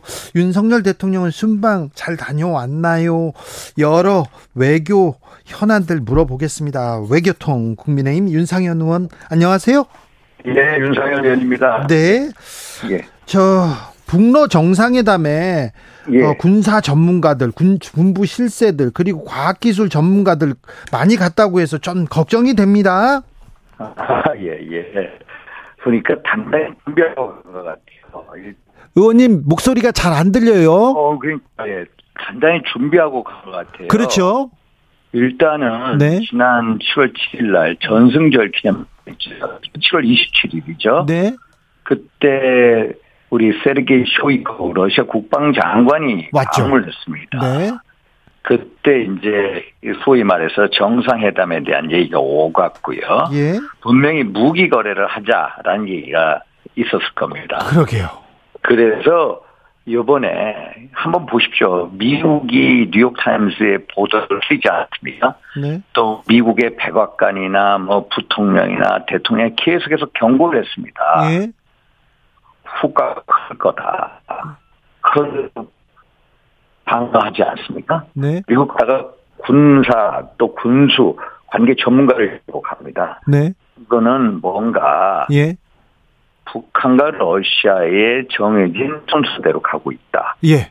그리고 뭔가 이 군사 협력이 좀 더 한 단계 올라가지 않나. 네. 특히 이제 무기 거래. 네. 소위 말해서 북한이 필요로 하는 게 뭡니까? 핵 잠수함 기술이라든지. 그렇죠. ICBM. 네, ICBM 재진입이라든지. 네. 또 지난번에 5월 4월 달 또 8월 달에 정체위성, 소위 말해서 정체위성 인공위성 시험 발사가 전부 실패를 하지 않았습니까? 네. 이거에 대한 기술 이런 것들을 원하지 않겠나. 네. 의원님. 그거를 그런 걸로부터 받고 네. 또 북한은 또 러시아에다가 의, 원님 포탄이라 예. 전화를 제가 다시 걸어야 되겠어요. 통화 품질이 예, 예. 너무 안 좋아가지고요. 아, 이상하네요. 예, 예 제가 예. 끊었다 다시 할 예. 테니까요. 얼른 다시 받아주세요. 네. 아 북러 정상회담 이렇게 북한과 러시아가 군사 회담도 하고 무기 거래도 하고 훈련도 한다. 이거 우리한테는 한반도 평화를 에는 조금 하, 걸림돌이 될 가능성이 있는데 특별히 핵무기 기술이나 그다음에 ICBM 기술을 다 가져오고 그 재래식 무기를 북한이 준다면 이건 걱정인데 이 부분에 대해서는 윤상현 의원 그리고 여당에서도 걱정하고 있군요. 의원님도 지금 이 문제 굉장히 그 걱정 어리게 지금 쳐다보고 계시죠. 어, 만약에 정말로 네. 러시아가 이 정도로 북한이 원하는 첨단 군사 기술 줄 것이냐? 네. 이거는 또 차원의 문제예요. 네. 분명 북한은 그걸 원하고 있습니다. 네. 그래서 완전히 핵 강성대국으로 가는 마지막 을 하려고 하거든요. 네. 그런데 미국이나 서방 세계가 만약에 그런 식으로 하면 러시아에 대해서도 북한에 대해서 엄청난 경제 제재를 가할 겁니다. 아, 그래서 러시아가 예. 북한이 필요한 온갖 군사 첨단 기술 줄 것이냐. 네. 그거는 그렇게 쉽게 주지 않을 거다. 왜 그러냐? 예. 어차피 이 러시아 우크라이나 전쟁이 그렇게 오래 간다고 생각은 안 할 겁니다. 러시아 입장에서. 네. 지금 필요한 포탄이나 탄약이나 미사일을 바르는 거. 요 정도로 이 온도를 북한이 원하는 그런 첨단 기술 줄 거냐? 예. 그런 다른 전의 문제다라고 봅니다. 그 저, 꼭 해야 되겠습니다. 네. 어, 러시아하고 이렇게 북한하고 밀접하게 교류한다. 중국하고도 대외 교류는 시작했어요. 비행기도 고려항공도 뜨고요. 그 다음에 단동에서 열차도 다닌다고 하는데. 예, 예. 이 중국과 북한과의 관계는 어떻게 보고 계십니까? 북한과 이 중국과 이 북한과 러시아 군사협력 밀착하지 않습니까? 예. 이거에 대해서 중국이 막을 명분은 없습니다. 네. 그런데 중국은 신경 쓰는 국가 어느 나라입니까? 미국하고 한국이죠. 예. 우리 대한민국 계속해서 윤석열 대통령이 중국이 계속해서 책임 있는 역할을 해라. 예. 북한이 핵이나 미사일이 고도될수록 한미 군사공조가 더. 계속 계속 얘기를 강하게 하거든요. 네. 그러면 한미일 군사공조가 강화되는 걸 중국이 바라겠습니까? 그러니까요. 바라지 않죠. 네. 그래서 중국 입장에서는 결국 이 북러가 밀착되고 한반도 위기가 고조되고 그러면 한미일 군사 협력이 더 강화되고 그것은 중국이 원하지 않습니다. 아 예. 원하지 않는데 제가 요번에 한번 보십시오. 북구절 예. 행사가 있지 않았습니까? 네. 지난주 북구절 행사가 있었는데 이 중국에서 북한에 파견된 류고추 류고추 네. 부총리입니다. 네. 근데 북한의 내각 총리 김덕원인가요? 예. 회담했거든요. 예. 거기서 무슨 회담을 했냐? 이 사람들의 북한과 중국의 가장 중요한 주제는 뭐냐? 군사 문제가 아니라 민생 문제입니다. 소위 말해서 예. 식량 문제, 무료 문제, 지원 문제 이런 걸 얘기하거든요. 그래서 러시아하고 북한의 관계하고 중국과 북한의 관계는 좀 결이 다르다라는 네. 걸볼 수가 있습니다. 예, 외교에서 이 결이 다른데 이 미묘한 거를 잘 이용해야 되는데 예. 한중일 정상회담 얘기하고 시진핑 뭐 국가주석 방한 얘기도 하는 것 같은데 지금 중국과는 좀 얘기가 돼가고 있습니까? 아, 제가 이제 단소에서 정보를 아직 좀못 드립니다. 말씀을 드리면 일단 한 아세안 이제 그, 그 정상회담, 그 한일 중 또 우리 회의 정상회담 있지 않았습니까? 네. 거기서 우리 대통령께서 한국 정상회담 올해 하자 강력히 추천하셨고 리창 총리가 나왔습니다. 네. 리창 총리 적극 호요 적극 호고 조태용 가부실장이 뭐 어디 방송에 가서 아, 시진핑 주석이 올 가능성이 크다라고 얘기했는데, 아도 뭔가, 예. 내 느낌으로는, 네. 리처프니하고의 그 회담에서 뭔가 어떤 중요한 실마리를 얻었다라든지, 예. 아니면 최근 계속해서 박진 장관하고 왕 외교부 장하고 얘기하지 않습니까? 예. 거기서라든지, 예. 아니, 국가 중간의 경제위원회 계속 이 실무선에서 열렸거든요. 예. 그,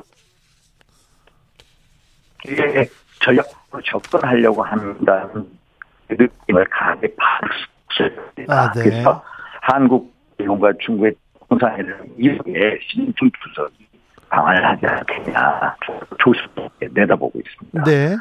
예. 음, 윤 대통령이 아세안 정상회의 가고 G20 정상회의 갔어요. 그래서 러시아한테 중국한테도 어, 안보리 이사국답게 똑바로 해라 이렇게 견제구를 막 강, 강성 발언을 이렇게 남기던데 이거는 네. 괜찮습니까? 아 이게요 정말로 이게 문재인 대통령하고 다른 겁니다. 소위 말해서 우리 윤석열 대통령 자기 입장을 강하게 피력합니다. 오히려 이번 박승희 얘기 의원님 예 예. 전화 상태가 너무 고르지 않아서요. 아, 예 자기 입장을 강하게 네. 강하게 나타내는 게 중요합니다. 네. 그걸 통해서 결국은 우리의 입장을 정확하게 전달하고 그거에 예. 맞춰서 네. 중국이나 러시아가 잘 들립니다. 이제.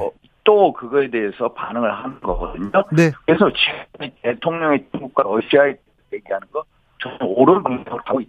그렇기 때문에 결국 중국도 우리한테 오고 있지 않냐. 결국 네, 한국과 중국 시진핑 주석하고 정상회담도 있을 거다 이렇게 보고 있습니다. 의원님 전화 연결 상태가 고르지 않아서 인터뷰 여기에서 마무리하고 잠시 후에 인터뷰 이어가는 걸로 하겠습니다. 예, 예. 예 다른, 왜 그러죠? 왜 그런지 모르겠어요. 저희가 방법 기술적인 방법을 찾아서 예, 예. 인터뷰 잠시 후에 이어가겠습니다. 예, 예. 잠깐만요. 네, 예. 잠시만 어, 잠시 후에 연결하겠습니다. 윤상현 국민의힘 의원이었습니다.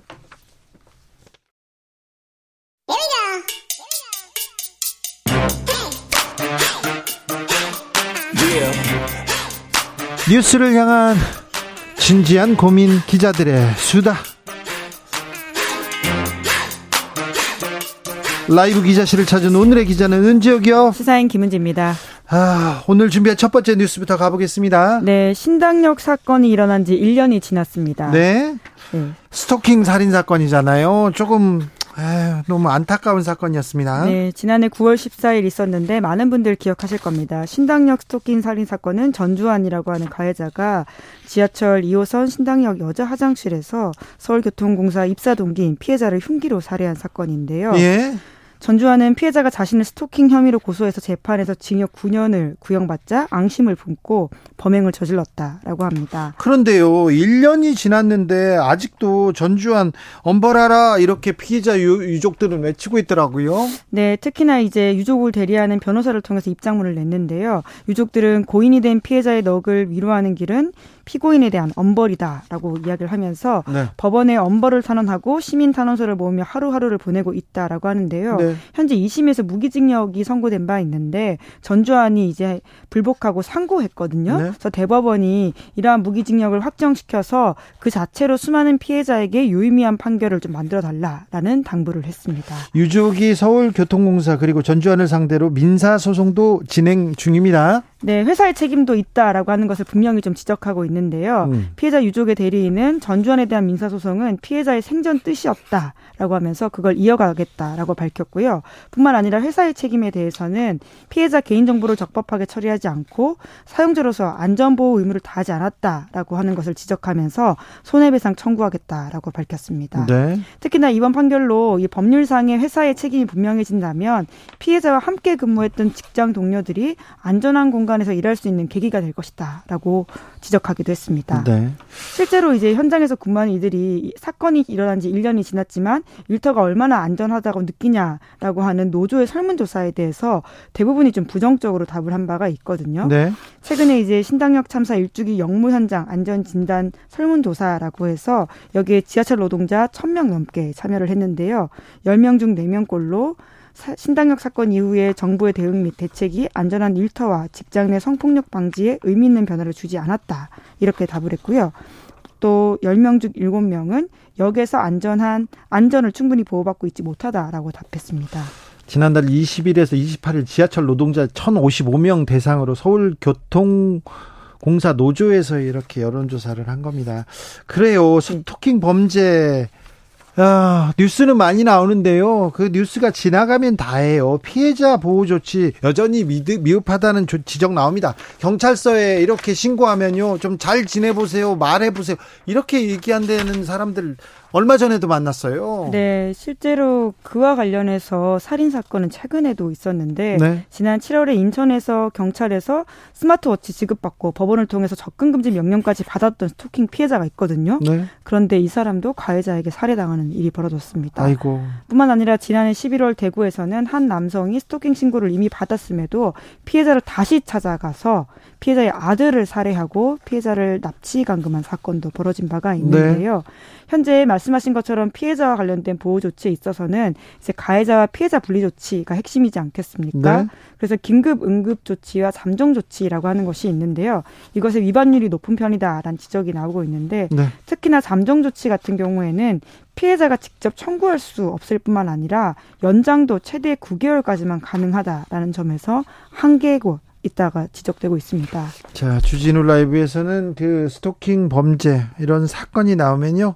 이 사건 사건만 이렇게 보도하는 게 아니라 그 이후에 후속 조치 피해자를 위한 후속 조치 잘 되고 있는지 그런 부분에 대해서 이렇게 계속해서 어, 보도해서 관심을 음, 기울일 수 있도록 하겠습니다. 다음 뉴스로 가볼까요? 네, 성관이의 부정 채용 실태가 드러났습니다. 아, 너무하더라고요. 너무해도 이게 무슨 선거 관리를 하겠어요. 이렇게 부정 부정 부패 채용 관리나 좀 제대로 하라고 얘기하고 싶더라고요. 네, 국민권익위원회가 성관이 경력 채용 전수조사 결과를 발표한 건데요. 네. 권익위가 이제 지난 7년 동안 성관이의 경력으로 채용된 364명 중에서 15%가 부정 합격 의혹이 있다. 라고 밝혔습니다. 네.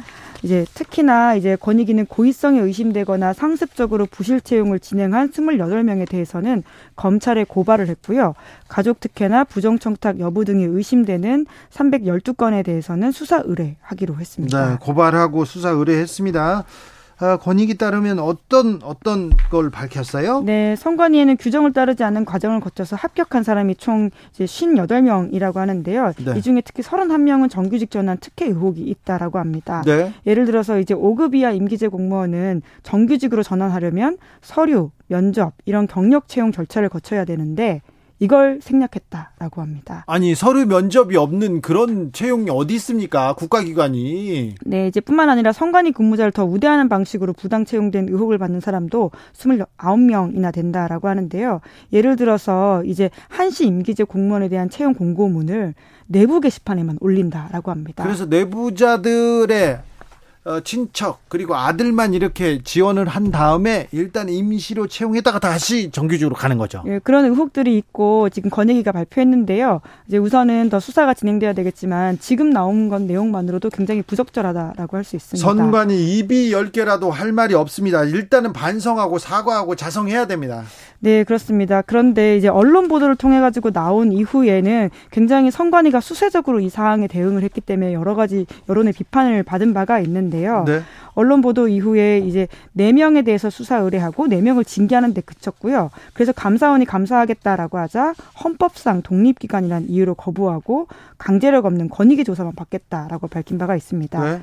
그러자 이제 여론의 비난이 거세지자 이번 사안에 한해서만 조사 감사 수용하겠다라고 밝혔는데 권익위 조사는요. 일단 강제권이 없기 때문에 강제 수사가 아니기 때문에 이게 다라고 볼 수 없어요. 선관위에서 좀 더좀 좀 아, 반성하는 모습으로 잘못했잖아요. 잘못했잖아요. 네. 직원의 41.1%만 개인정보 제공해서 사실 조사가 다 철저하게 이루어졌는지도 의문이 남는다. 이런 지적이 나오고 아직 있습니다. 엄청나게 많이 남았네요. 네. 성관위에서 뭐라고 합니까? 네. 권익위 전수조사 결과 존중한다라고 말을 하고 있는데요. 하지만 권익위 조사 결과, 중, 결과 중에 일부 사안에 대해서는 그 위원회가 소명한 부분이 반영되지 않는 등 두 기관의 의견 차이가 있다라고 하면서 향후에 진행된 수사기관 수사 지켜보겠다. 검찰, 공수처 이런데 열심히 나서서 수사해야 됩니다. 그래서 불공정 이게 원칙과 상식입니까? 이거 뿌리 뽑아야 됩니다. 이거 수사 지켜보겠습니다.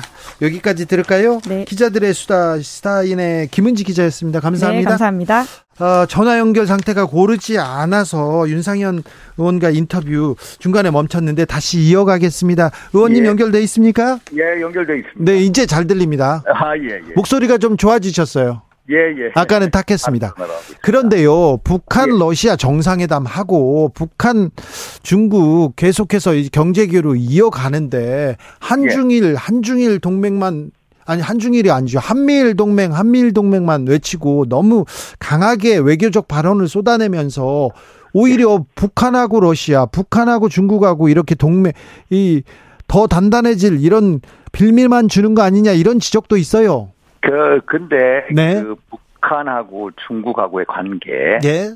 또 북한하고 러시아의 관계는 네. 한미일 공조 강화 이전에 네. 이미 진행돼 있던 거고요. 예. 결국 한미일 공조가 북중러의 어떤 군사 공조를 더 강화시킨 거 아니냐 이런 식인데 네. 이런 식의 논리보다는 네. 그건 원래부터 있었던 거고 우리가 공조가 없더라고 하더라도 그 중국을 중심으로 그 삼국은 대미 공동 전선을 네. 어, 이미 유지하고 있습니다. 그래서 오히려 한미일 군사 공조를 통해서 네. 우리 입장을 명확하게 북한이나 중국이나 러시아에게 전달하는 게 훨씬 더 효과적입니까? 효과적이다 이렇게 네. 보고 있습니다. 그러면 아시안 아세안 정상회의 그리고 G20 정상회의에서 윤석열 대통령이 외교 잘하고 있는 겁니까? 아 외교 잘하고 있습니다. 우리 그... 입장을 명확하게 얘기를 해줘야 돼. 결국 한번 보십시오. 네. 문재인 대통령 때 우리가 얼마나 이제 뭐 저자세 외교를 중국에 대해서 했습니까? 뭐 혼밥 논란도 있고 뭐 2017년 가을에 문재인 대통령이 중국을 가가지고 중국 높은 산봉우리다. 우리는 작은 나라다. 또 삼불 정책이라는 거 있지 않습니까? 우리가 사드 추가 배치 안 한다. 한미일 군사 동맹 안 한다. 미국 주도하에 MD 체제, 미사일 방어 체제 가입 안 한다. 삼불 약속까지 했는데 그러면서 오매불만 계속 기다렸던 게 뭡니까? 시진핑 주석의 한국 방문입니다. 하나도 되지 않았습니다. 그리고 2017년 3월에 중국이 사드 배치에 대해서 포복 조치하지 않았습니까? 했죠. 그 포복 조치가 최근에서야 소위 말해서 단체 관광객 여행 해제를 했습니다. 결국 뭐냐? 중국에 대한 저자세 외교보다는 우리의 어떤 가치를 통해서 명확한 입장을 밝힌 게 중요하고 그러면서 레버리를 갖춰서 중국으로 하여금 우리한테 다가오게끔 만들고 그러면서도 우리가 그때 우리의 국익적 관점에서 우리의 또 신뢰도 취하고 네. 그래서 지금까지 한국 문재인 정부가 중국하고의 관계를 하지 않았습니까? 그거에 대한 외교 패턴이나 예. 정책이나 이런 것을 다시 정상화시키고 그럼으로써 중국을 땡기는 그런 과정이다. 그래서 과정이다. 예, 잘하고 있는 겁니다. 그런데요, 의원님, 예. 예. 문재인 정부 때 한중 예. 저 경제 경제 관 경제 그 예. 경제, 교류 나쁘지 않았고요. 무역 예. 수지 예. 나쁘지 않았습니다. 예, 예. 그렇잖아요. 지금은 중국과의 그 무역 수지 어, 계속 나빠지고 있는데 이 부분 신경 예, 예. 써 주셔야 됩니다. 예, 예, 예. 네. 그거는 어떤 중국의 어떤 시장이 예. 소위 말해서 우리가 중간재를 중국에다 수출하지 않습니까? 네. 중간재 수출 통해서 하는데 중간재 수출이 우리의 제대로 되지 않은 겁니다. 네. 그래서 우리가 지금 중국하고의 교류가 연간 한 3,800억 달러 예. 그 정도 될 겁니다. 그래서 예. 원래 우리가 중국에 대해서 우위를 가지고 무역 흑자를 가져왔는데 네. 이제는 오히려 수입이 많아지고 수출이 줄어드는 이런 단계다. 또 우리가 중국의 어떤 여러 가지 이제 그 경제적인 제약 때문에 네. 우리 나름으로 다변화를 하고 있다. 네. 그 과정 중에 있다라는 말씀을 드립니다. 네, 과정인데 아무튼 실리 네. 경제 중요하니까 이 부분도 좀 잘 챙겨 주십시오. 예, 그러겠습니다. 음, 개, 개각 얘기가 나오는데요. 예, 예. 개각 어떻게 보십니까? 어, 개각은 음. 그간 뭐 잼버리 네. 뭐 여러 가지 이제 새만금 세계 잼버리 행사에 대해서 파행이라든지 네. 뭐또 어떤 최근에 이종섭 이 국방부 장관이 네. 사입봉하지 않았습니까? 예. 그런 차원에서 이루어지고 있습니다. 네. 홍준표 대구시장이 정당 예. 출신을 예. 국방부 장관에 임명 안 하는 게 낫다. 군 예. 검찰 아, 정권 전리품으로 여기지 말라 이런 얘기 하셨던데요. 근데 원론적인 말씀을 하신 거고요. 예를 네. 들어서 이제 국방부 장관이나 법무장관 같은 경우에 네. 정책 중립이 대단히 중요하거든요. 네. 그래서 정치인 뭐 정당 출신을 배제라고 왜냐면 반대 정당으로부터 이제 정치적 공경의 빌미를 주기 때문에 그런데 네. 신원식 의원 같은 분 경우에 제가 네. 예전부터 알니다만 대단한 군사 전문가입니다. 네, 군인이었죠. 네. 예, 이분은 정치인이라고 보는 게 아니라 단지 군사 전문가로서 국민의힘이 영입을 해서 네. 또 영입한 분이거든요. 그래서 정치인이라기보다는 군사 전문가로 봐달라. 그래서 네. 그 문제를 신원식 장관 후보자한테 만약에 된다면 그걸 적용할 건 아니라고 봅니다. 네. 유인촌 전 장관도 다시 장관으로 컴백한다는 설이 있습니다. 저는 그거에 대해서는 좀 우려는 있습니다. 아, 어떤? 유인촌 장관은 예전에 이미 그 장관 하신 분이고요. 그때. 예. 말해서 예.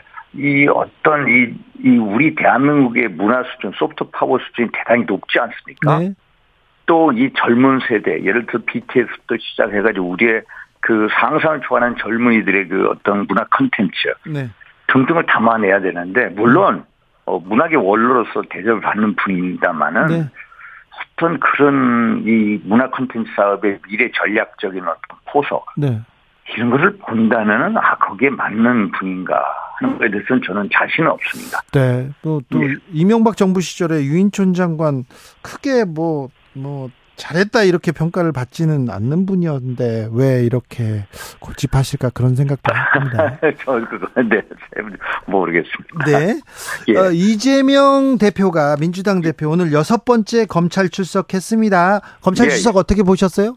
검찰 출석 아, 이제 뭐 보니까 빨리 끝났다고 하더라고요. 네네. 4시간 반 만에 뭐 나왔다고 하는데 아마 어떤 소위 말해서 이 제대로 이제 이렇게 진행이 안 된 것 같습니다. 금방 나온 건. 뭐. 지난번에 검... 조사하고 또 이번에 또 가서 그래서 짧을 수도 네. 있는데요. 조사 예. 시간은 좀 짧았습니다. 짧았습니다. 그래서 네. 완전히 조사는 끝난 것 같지는 않다 이런 느낌이 드는 것 같거든요. 네.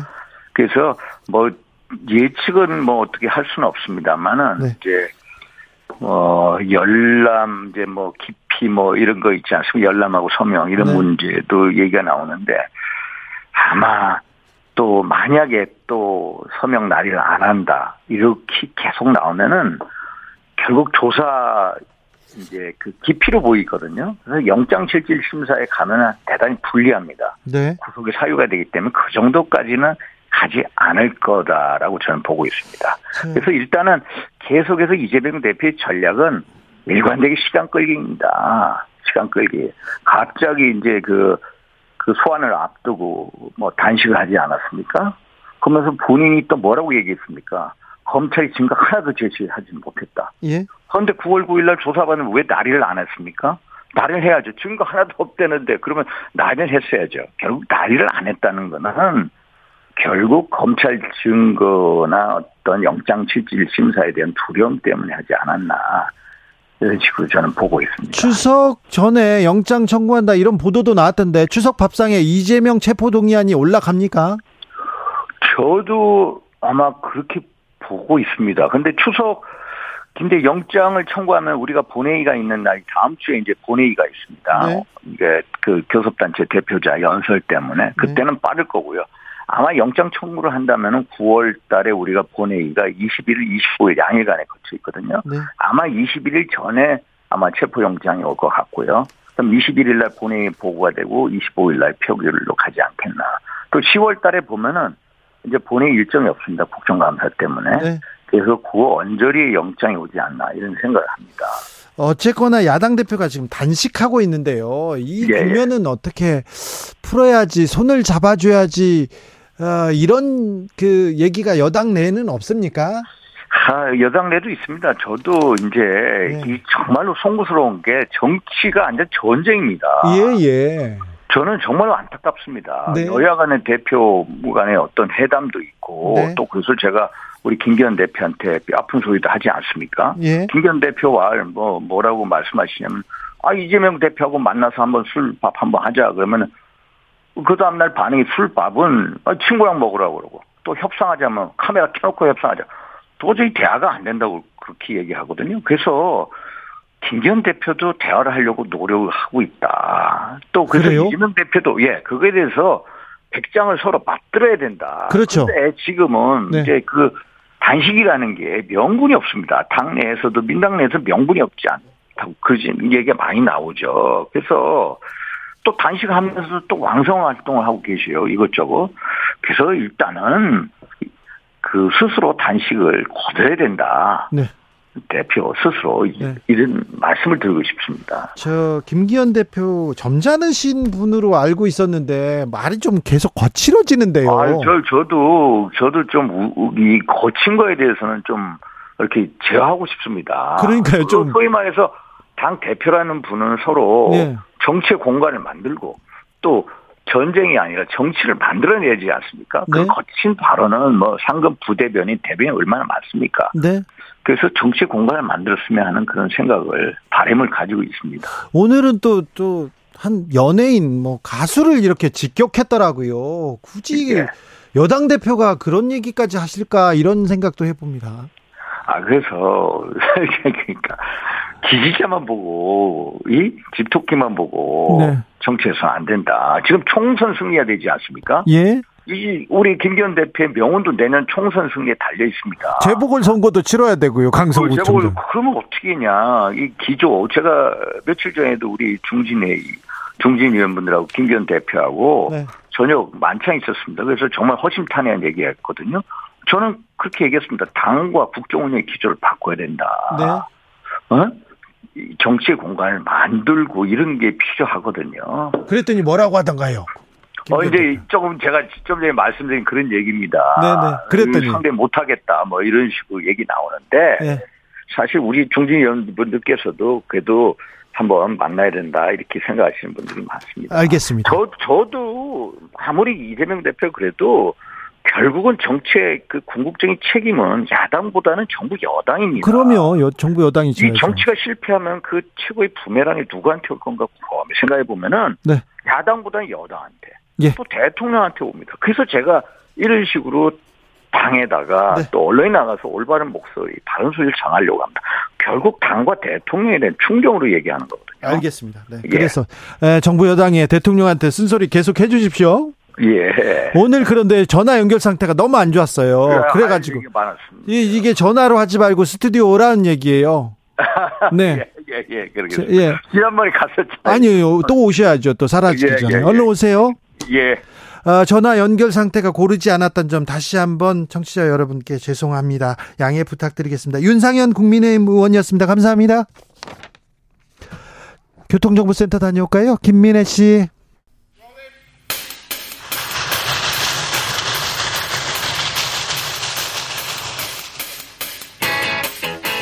오늘도 열심히 돌아갑니다. 정치발전소 장앤창.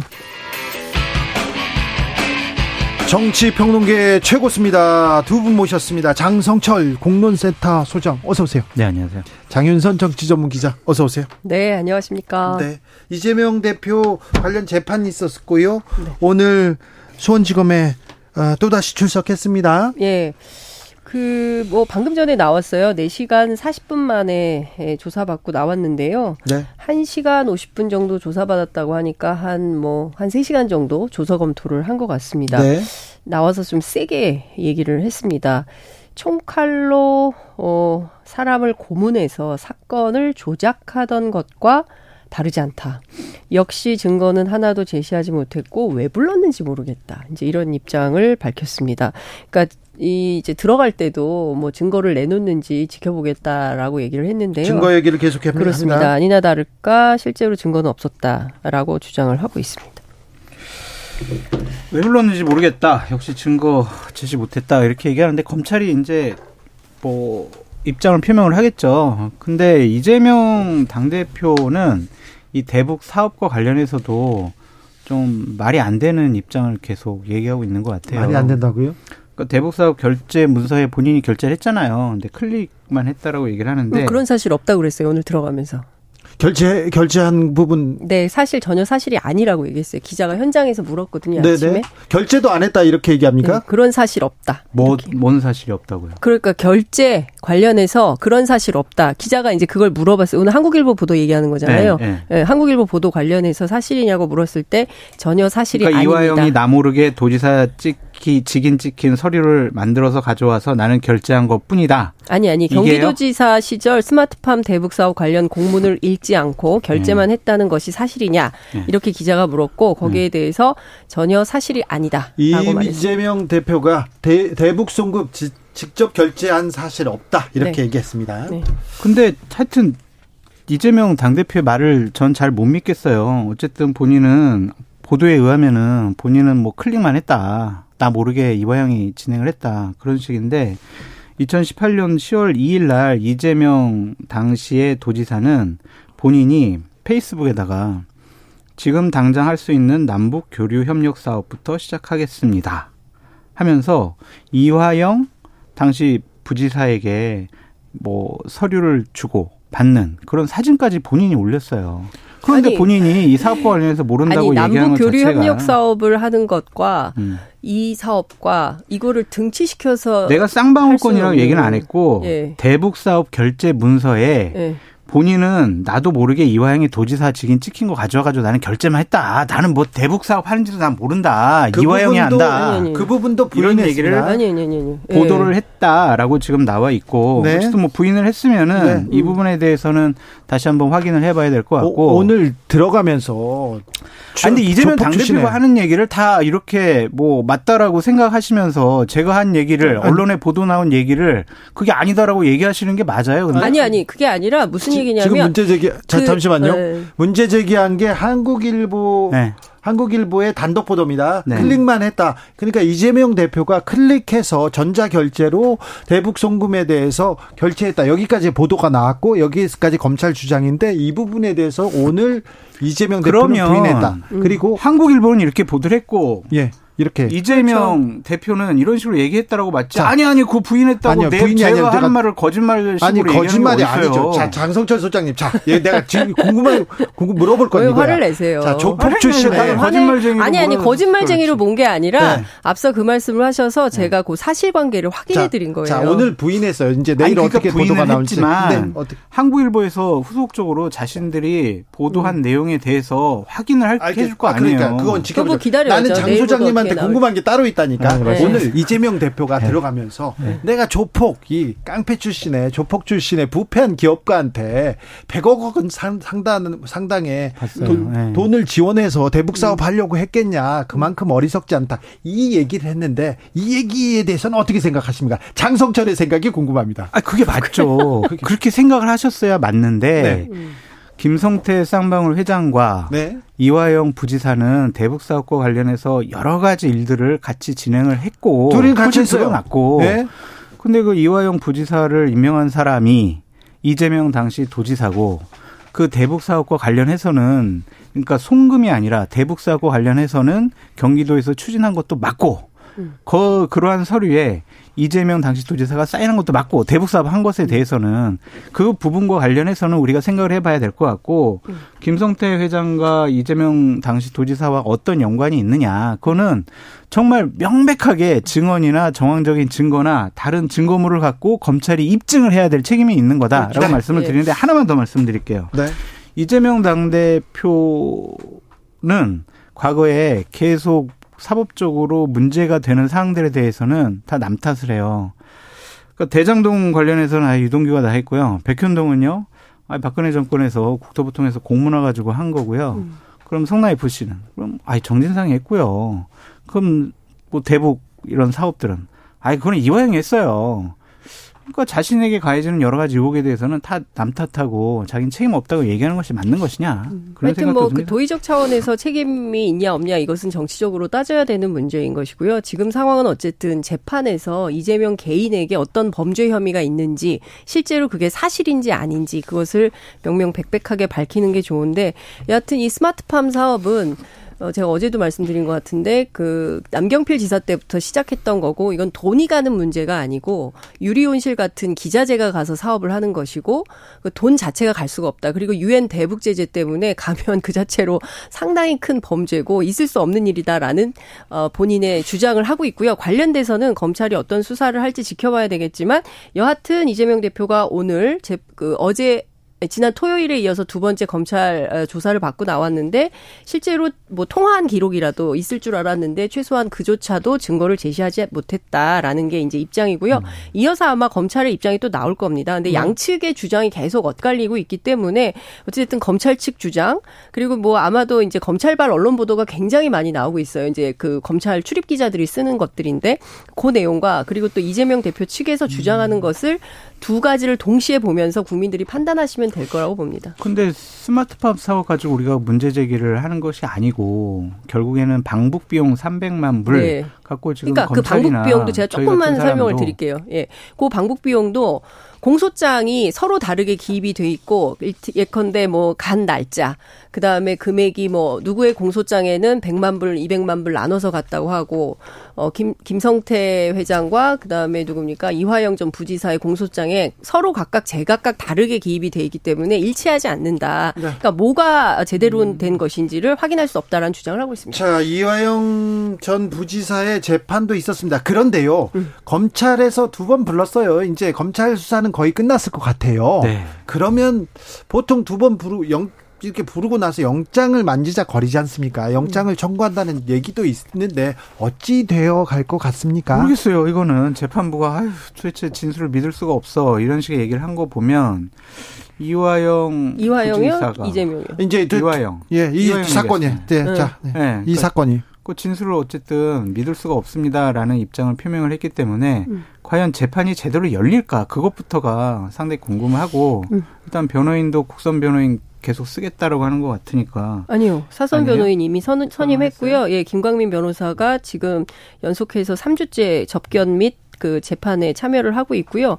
오늘 재판 관련된 취재를 해보니까 그 재판부가 못 믿겠다고 했어요. 그 이화영의 진술이 자꾸 오락가락한다. 그런데 실제로 어 본인이 이제 지난 목요일에 이 옥중서신 형태로 이재명 대표와 관련된 냈죠. 진술서가 허위 진술이다라고 이제 얘기를 했는데 이제 관련해서 오늘 재판 시작하자마자 어 피의자 신문 조서 관련해 가지고 검찰 측에 항의가 있었다고 하고요. 아니 지금 검찰이 뭐 협박해 가지고 이 진술서 만들었다는 거냐? 어? 그리고 증거 인부서 그 변호사가 낸 시점이 말이야. 이재명 대표 검찰 출석 앞두고 냈는데 이거 피고를 위한 거냐 아니면 더 높은 사람을 위해서 부랴부랴 낸 거냐 라고 비판을 했다는 거죠. 근데 변호인은 이런 얘기를 해요. 아니, 그 전날 검사가 직접 전화를 해가지고 30분이나 통화를 하면서 당신들 증거 부동의할 거면 빨리빨리 증거인부 내든지 왜 이렇게 안 내냐. 라고 해서 부랴부랴 준비해서 냈더니 또 내니까 이번엔 또 이재명 앞두고 수사 앞두고 낸 거냐라고 어쩌라는 거냐. 이제 이런 얘기를 하고 있고요. 이 재판에서 중요한 포인트는 이, 이화영 전 부지사의 진술입니다. 왔다 갔다 했기 때문에 그런데 오늘 그 판사가 변호인 의견 보류하고 증거 채택 여부에 대해서 추후 다시 판단하 게 하겠다고 했고요. 다음 주 재판에서 이번에는 어떻게 하냐면은 재판부가 직접 증거 조사에 나서겠다. 이게 무슨 얘기냐면요.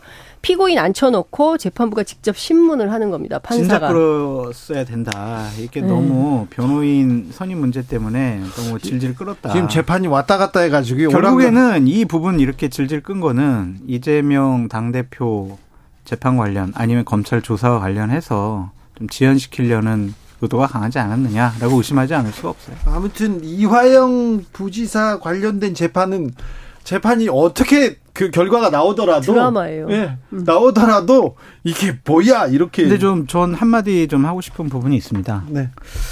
저는 이재명 당대표는 야당 지도자, 민주당의 당대표로서 상당히 부적절하고 부적격하고 당대표로 하루라도 있어서는 안 된다고 생각을 하고 있거든요. 그 얘기는 계속 하셨잖아요. 네, 도덕적 윤리적으로도 문제가 많고 지난 1년 동안 지켜보니까 당 대표로서 지도자로서 정치적인 정무적인 판단도 제대로 못한다라는 생각도 가졌고. 1년, 전, 갑자기 1년 전부터 비판하셨던 아니 근데 사법적인 이 얘기를 지금 갑자기 이렇게 하시는 이유가 좀 들어보세요 한 30초만. 네, 그리고 이제 여러 가지 범죄 혐의 때문에 민주당과 민주진영을 상당히 어렵게 만들고 부정부패 집단으로 매도당하는데 큰 역할을 하고 있기 때문에 저는 야당 지도자로 이건 적격하지 않다고 음. 생각을 갖고 있어요. 그래도 거의 한 1년 5개월 이상 지금 이재명 당대표와 주변을 조사를 하고 있잖아요. 검찰이. 예, 예. 3천여 건의 압수수색과 조사가 이루어졌다라고 하는데 이제 그만했으면 좋겠어요. 아, 이번에 네. 쌍방울 이 사건 조사 갖고 제발 기소를 하든지 체포동의안을 내든지 해서 이재명 당대표에 대한 수사 이제 좀 그만했으면 좋겠어요. 아니, 또 있어요, 아직. 아니, 어? 그 이제 그만했으면 좋겠어요. 그러니까 그렇죠. 지난 1년 6개월 네. 동안 최고의 특수부 검사들을 동원해가지고 이렇게 주변 샅샅이 뒤졌는데 아직까지도 제대로 된 증거라든지 정확한 스모킹건 이런 거 하나 발견 못했으면 검찰 능력이 상당히 부족하거나 네. 아니면 진짜 그런 증거가 없다라고 볼 수밖에 없어요. 이거 5년 내내 그럼 조사할 거예요? 그럼 그렇죠. 윤석열 정권의 국정 운영 지표는 이재명 때려잡기예요. 이제 이거 그만했으면 좋겠어요. 네. 제발 한두 달 안으로 검찰이 최대한의 능력을 좀 끌어내가지고 제발 체포동의안 내고 영장 실질 심사에서 구속영장 발부될 수 있을 정도의 제대로 된 증거를 음. 좀 제시했으면 좋겠다. 어쨌든 뭐 정자동 개발 의혹 등 더 남았다는 것이고 더 남았다고요? 네 그리고 그 검찰은 그렇게 보고 있죠. 그리고 제가 장 소장님하고 토론한 게 진짜 1년이 넘은 것 같아요. 작년 3월에 제가 한국 와가지고 계속 같이 하고 있는데 초반에 저도 상당히 의심을 많이 했습니다. 그러니까 검찰이 아무것도 없이 이렇게 수사를 하겠냐라는 판단을 국민들도 많이 하셨을 것 같아요. 근데 지금에 이르러서는 저도 이제 적극적으로 취재를 해서 알게 된 사실도 많이 있는데 뭐가 없어요. 그 드러나는 사실이 새롭게 있어야 되는데 검찰이 주장하는 거 다시 또 변호인단 통해서 확인하면 보면 사실이 아니에요. 그 대표적인 사건이 변호사비 대납 사건이었어요. 그 제가 그 사건 사라졌어요. 그 사건 취재하면서 야 이럴 수가 있나라는 생각을 했었거든요. 근데 이번도 좀 비슷한 상황인 것 같습니다. 근데 김성태가 대납했다고 또 다시 진술을 번복을 했는데. 네 알겠어요. 네. 아 아무튼 아저니 그만해서. 예, 네. 검찰의 이재명 수사 이 얘기는 하, 이제 그만했으면 아 이게 좋겠다, 하나만 더 얘기가. 말씀드리면 언젠가는 정권이 교체될 거 아니에요. 그럼 이게 가장 나쁜 선례가 될 거예요. 그런 경쟁자 이런 식으로 해가지고 또 탈탈 털어가지고 그 진영을 완전히 묵사발 만들어 놓을 거예요. 개각으로 우리나라... 가보겠습니다. 네. 네. 개각으로 가물란 얘기시군요. 아니 아니요. 이종섭 국방부 장관은 대통령실에 사의 표했습니다. 안 그래도 개각설에 이름 올라왔습니다. 자. 이종섭 하고 신원식 그리고 음. 김행 그다음에 유인촌 이 세분 음. 이름 나옵니다. 네. 제가 오늘 너무 재밌었어요. 취재하면서. 네. 일단은 그 국방부 분위기가 지금 너무 갑작스럽고 당혹스럽다라는 얘기가 나오고 기자실에서는 지금 소란이 오랫동안 상당히, 있어요. 예, 상당한 네. 그러니까 상당히 오랫동안 소란이 있었는데 오늘 그 결정판인 것 같습니다. 국무회의 현장 스케치 이 취재한 기자들에 따르면 이종섭 장관이 국무회의 들어갈 때까지만 해도 사임 사실을 몰랐던 것 같다. 왜냐하면 기자들이 옆에 다 붙어가지고 사표 내셨다는데 사실입니까? 뭐 이런 얘기들을 물어봤는데 아, 이종섭 장관이 그때 이 장관 측 관계자 에? 사표 썼대요? 막 이렇게 했다는 거예요. 그래서 아니 몰랐어요. 뭐 이제 이렇게 됐다는 거고 오늘 기자실의 기자들 국방부 출입 기자들하고 이, 저, 이종섭 장관하고 거의 하루 종일 숨바꼭질을 했는데요. 장관이 국무회의 끝나자마자 바로 어, 부대 시찰을 이유로 계룡대로 헬기 타고 내려갔답니다. 에? 그런데 가서 뭐 했냐? 지금 기자들이 확인한 바에 따르면 해군 참모총장을 비공개로 면담한 것 같다. 왜 만났을까? 해군 참모 어, 해군 아래 해병대가 있지 않습니까? 네. 관련된 얘기를 하지 않았겠냐라고 기자들은 보고 있는데 중요한 포인트는 이게 고별 시찰이다라고 얘기를 했다는 거예요. 부대 시찰이. 네. 고별 시찰이면 그만둔다는 거잖아요. 네. 근데 지금 사임 소식이 확인이 안 되고 있어요. 국방부에서. 그래서 출입 기자들이 지금 국방부의 공식 입장이 왜 안 나오냐라고 해서 지금 대기 중인데 일단 장관이 들어오면 헬리콥터 소리가 난대요, 기자실로. 네. 근데 기자실에 헬리콥터 소리가 안 나가지고 퇴근을 못 하고 있다고 네. 얘기를 하고 있습니다. 눈치 없이 왜 이렇게 늦게 사의를 표명했는지 네. 지금 며칠 전부터 아, 계속 사의를 표했다는데 본인은 모르는 사이였군요. 네, 네. 알겠습니다. 자, 좀 이해가 안 가요. 여가부로 가볼까요? 여가부. 네. 여가부는 안 없어질 것 같아요. 아니 그러니까요. 더 역할이 확대될 것 같고 권한이 확대요? 권한이 확대될 것 같아요. 아니 여가부 네. 폐지가 공... 민주당 탓이에요. 민주당 탓. 왜요? 아, 민주당이 정부 조직 개편안 통과 안 시켜주니까 여가부 그래, 폐지가 안 되잖아요. 그래서 그래서 힘 있는 사람을 보낸다니까? 그러기도 하고 내년 예산도 오히려 늘었어요. 음. 그런 것들을 보면 여가부 폐지할 생각은 없는 것 같다라는 생각이 들고 김행 여가부 장관 거론자는 네. 대통령이 아주 상당한 신임을 받고 있는 것 같다. 그래요. 그래서 뭐 정치적인 조언도 여가부 장관 되면은 할 가능성이 높다. 아, 그렇게 그래요? 전망해 봅니다. 음. 김행 김행 전 대변인의 정치적 조언을 받는다고요? 아니 김행 대변인이 지금 패널로서는 네. 상대방하고 논쟁을 해야 되기 때문에 상당히 좀 날카롭고 좀 거친 모습을 보였지만 정치적으로 살펴보면은 경력과 이력이 네. 상당히 있어요. 오래 뭐. 전에 이렇게 당직자도 했고요. 네. 여론조사 전문 기자도 했습니다. 기자도 저는, 했고. 저는 국민통합 21이라고 음. 정봉준 후보 네, 대변인이었죠. 그래서 단일화 파기할 때 음. 그때 주역이었어요. 청와대도 그때 있었고. 제가 출입하던 사람이었거든요. 그 전부터 봤는데. 그러니까 네. 김행 비대위원하고 직접 통화를 해서 몇 가지 확인을 좀 했습니다. 그러니까 첫 번째 오늘 아침 라디오에 유상범 의원이 출연해서 어, 이제 공석으로 둘 것 같다라는 얘기를 했어요. 어. 그래서 그게 사실이냐 그랬더니 이분이 잘 모르고 한 얘기 같다. 네. 그 어떤 기자가 전해주던데 네. 그분 개인 의견이라고 했고 아무 정보가 없다 나한테는 이제 이런 얘기를 했는데 라디오에 가서 그런 얘기 막 해도 되냐라고 어, 김행 전 비대위원이 얘기를 좀, 하고 있고요. 좀 기분 상하셨네. 그다음에 이 그럼 장관은 언제 결정될 것 같냐 그랬더니 뭐 이번 주 안에 결정할 것 같다라고 얘기를 하면서 국방부가 우선 급하긴 한데 여가부도 너무 망가진 상태라서 상당한 정치력이 있는 사람이 가서 빠르게 추스르는 작업이 필요하다고 판단한다. 잼버리 관련해서 장관 책임만 묻고 있는데 그럼 차관은 책임 없냐? 실장은 책임 없냐? 말이 안 된다. 책임지는 자세가 필요하다. 어, 어떻게 장관 임명 없이 그대로 놔둔다는 발상을 할 수 있냐? 여기서 잠깐. 네. 기자님. 그래서 있는데. 그 얘기 물어봤을 거 아니에요? 네. 그래서 친하세요 물어봤을 거 아니야? 친하죠. 친하냐고 물어봤어요. 그랬더니 김, 김건희 장 소장님에 대해서 비판을 하던데 뭐라고요? 왜, 왜 가짜 뉴스를 얘기를 하냐면 김건희 여사하고 본인은 김건희 네. 여사와 20년 지기가 아니다. 20년 전에 김건희 여사는 30살이었고 18년 지기 막 네. 그런 17년 지기 내가 그 사람을 아니에요? 어떻게 하냐? 그때 모르는데요? 김건희 여사는 학교 다녔을 텐데 나는 그때 중앙일보 기자로 잘 나가던 45살이었다. 어, 뭐 이런 얘기를 하시면서 어쨌든 13살 정도 차이가 나고 친구나 뭐 친밀도나 이런 건 없고 윤석열 대통령보다도 한 살이 더 많으시대요. 라는 얘기를 하면서 여하튼 그럼 도대체 언제 알았냐? 아무 관계가 없는 거냐? 꼭 그런 것은 아닌데 지도부를 해서 집에 불러서 초대해서 가기도 했었고 과거에 무슨 전시회 같은 게 있어서 갔었는데 그때 민주당의 박영선 의원이 소개해줘서 만난 인연이 있다라고 얘기를 했는데 관련해서 얘기하면 장소장님 그러실 거예요. 아이 그럼 뭐어 인연이 없다 그러지 인연이 있다고 얘기하겠습니까? 아니 인연이 있다고 하니까 죄송합니다. 제가 20년직이라고 한 게 잘못한 것 같다라고 말씀을 드립니다. 아 그래요? 아니 본인이 거, 부, 부인하셨잖아요. 아. 그러면 제가 뭐 잘못한 거죠. 유인촌 전 장관은 어떻게 보십니까? 유인촌 전 장관은 사실은 자, 저는 다른 건 다 모르겠어요. 그분의 역량이나 이런 건 다 모르겠는데 국회 상임위 현장에서 네. 기자들을 향해서 그렇게 육두 문자를 남발을 하고 젊은이들한테 굉장히 화제가 네. 됐죠. 그리고 밈으로. 화제 아니 그리고 사과도 안 했어요. 했나요? 어, 저희 제 기억에는 기자들한테 나중에, 공식적으로 나중에 사과를 했는지는 잘 모르겠습니다. 그러니까 저는 과거에 이런 논란이 있는 분들을 아무리 사람이 없다 손 치더라도 어 다시 이렇게 불러서 하는 것이 옳으냐. 근데 이번 개가 거론자 분들의 특징들이 있어요. 국회 가서 민주당 의원들하고 상임이나 국감장에서 밀리지 않고 아. 아주 잘 싸우실 네. 겁니다. 목소리는 큰 분들이에요. 네, 거기에 포인트가 있다라고 네. 말씀드려요. 음. 차라리 검사 출신 썼으면 좋겠어요. 아니 왜 그래요 네? 또? 왜 그러세요? 아니 아니 저기 문체부 장관을 검사 출신 시킨다고요? 아니 이거 그, 너무 하시는 거 아니, 아닙니까? 지금요. 네. 지금 그분들이 그 전에 좋은 평을 받지 않으셨던 분들이잖아요.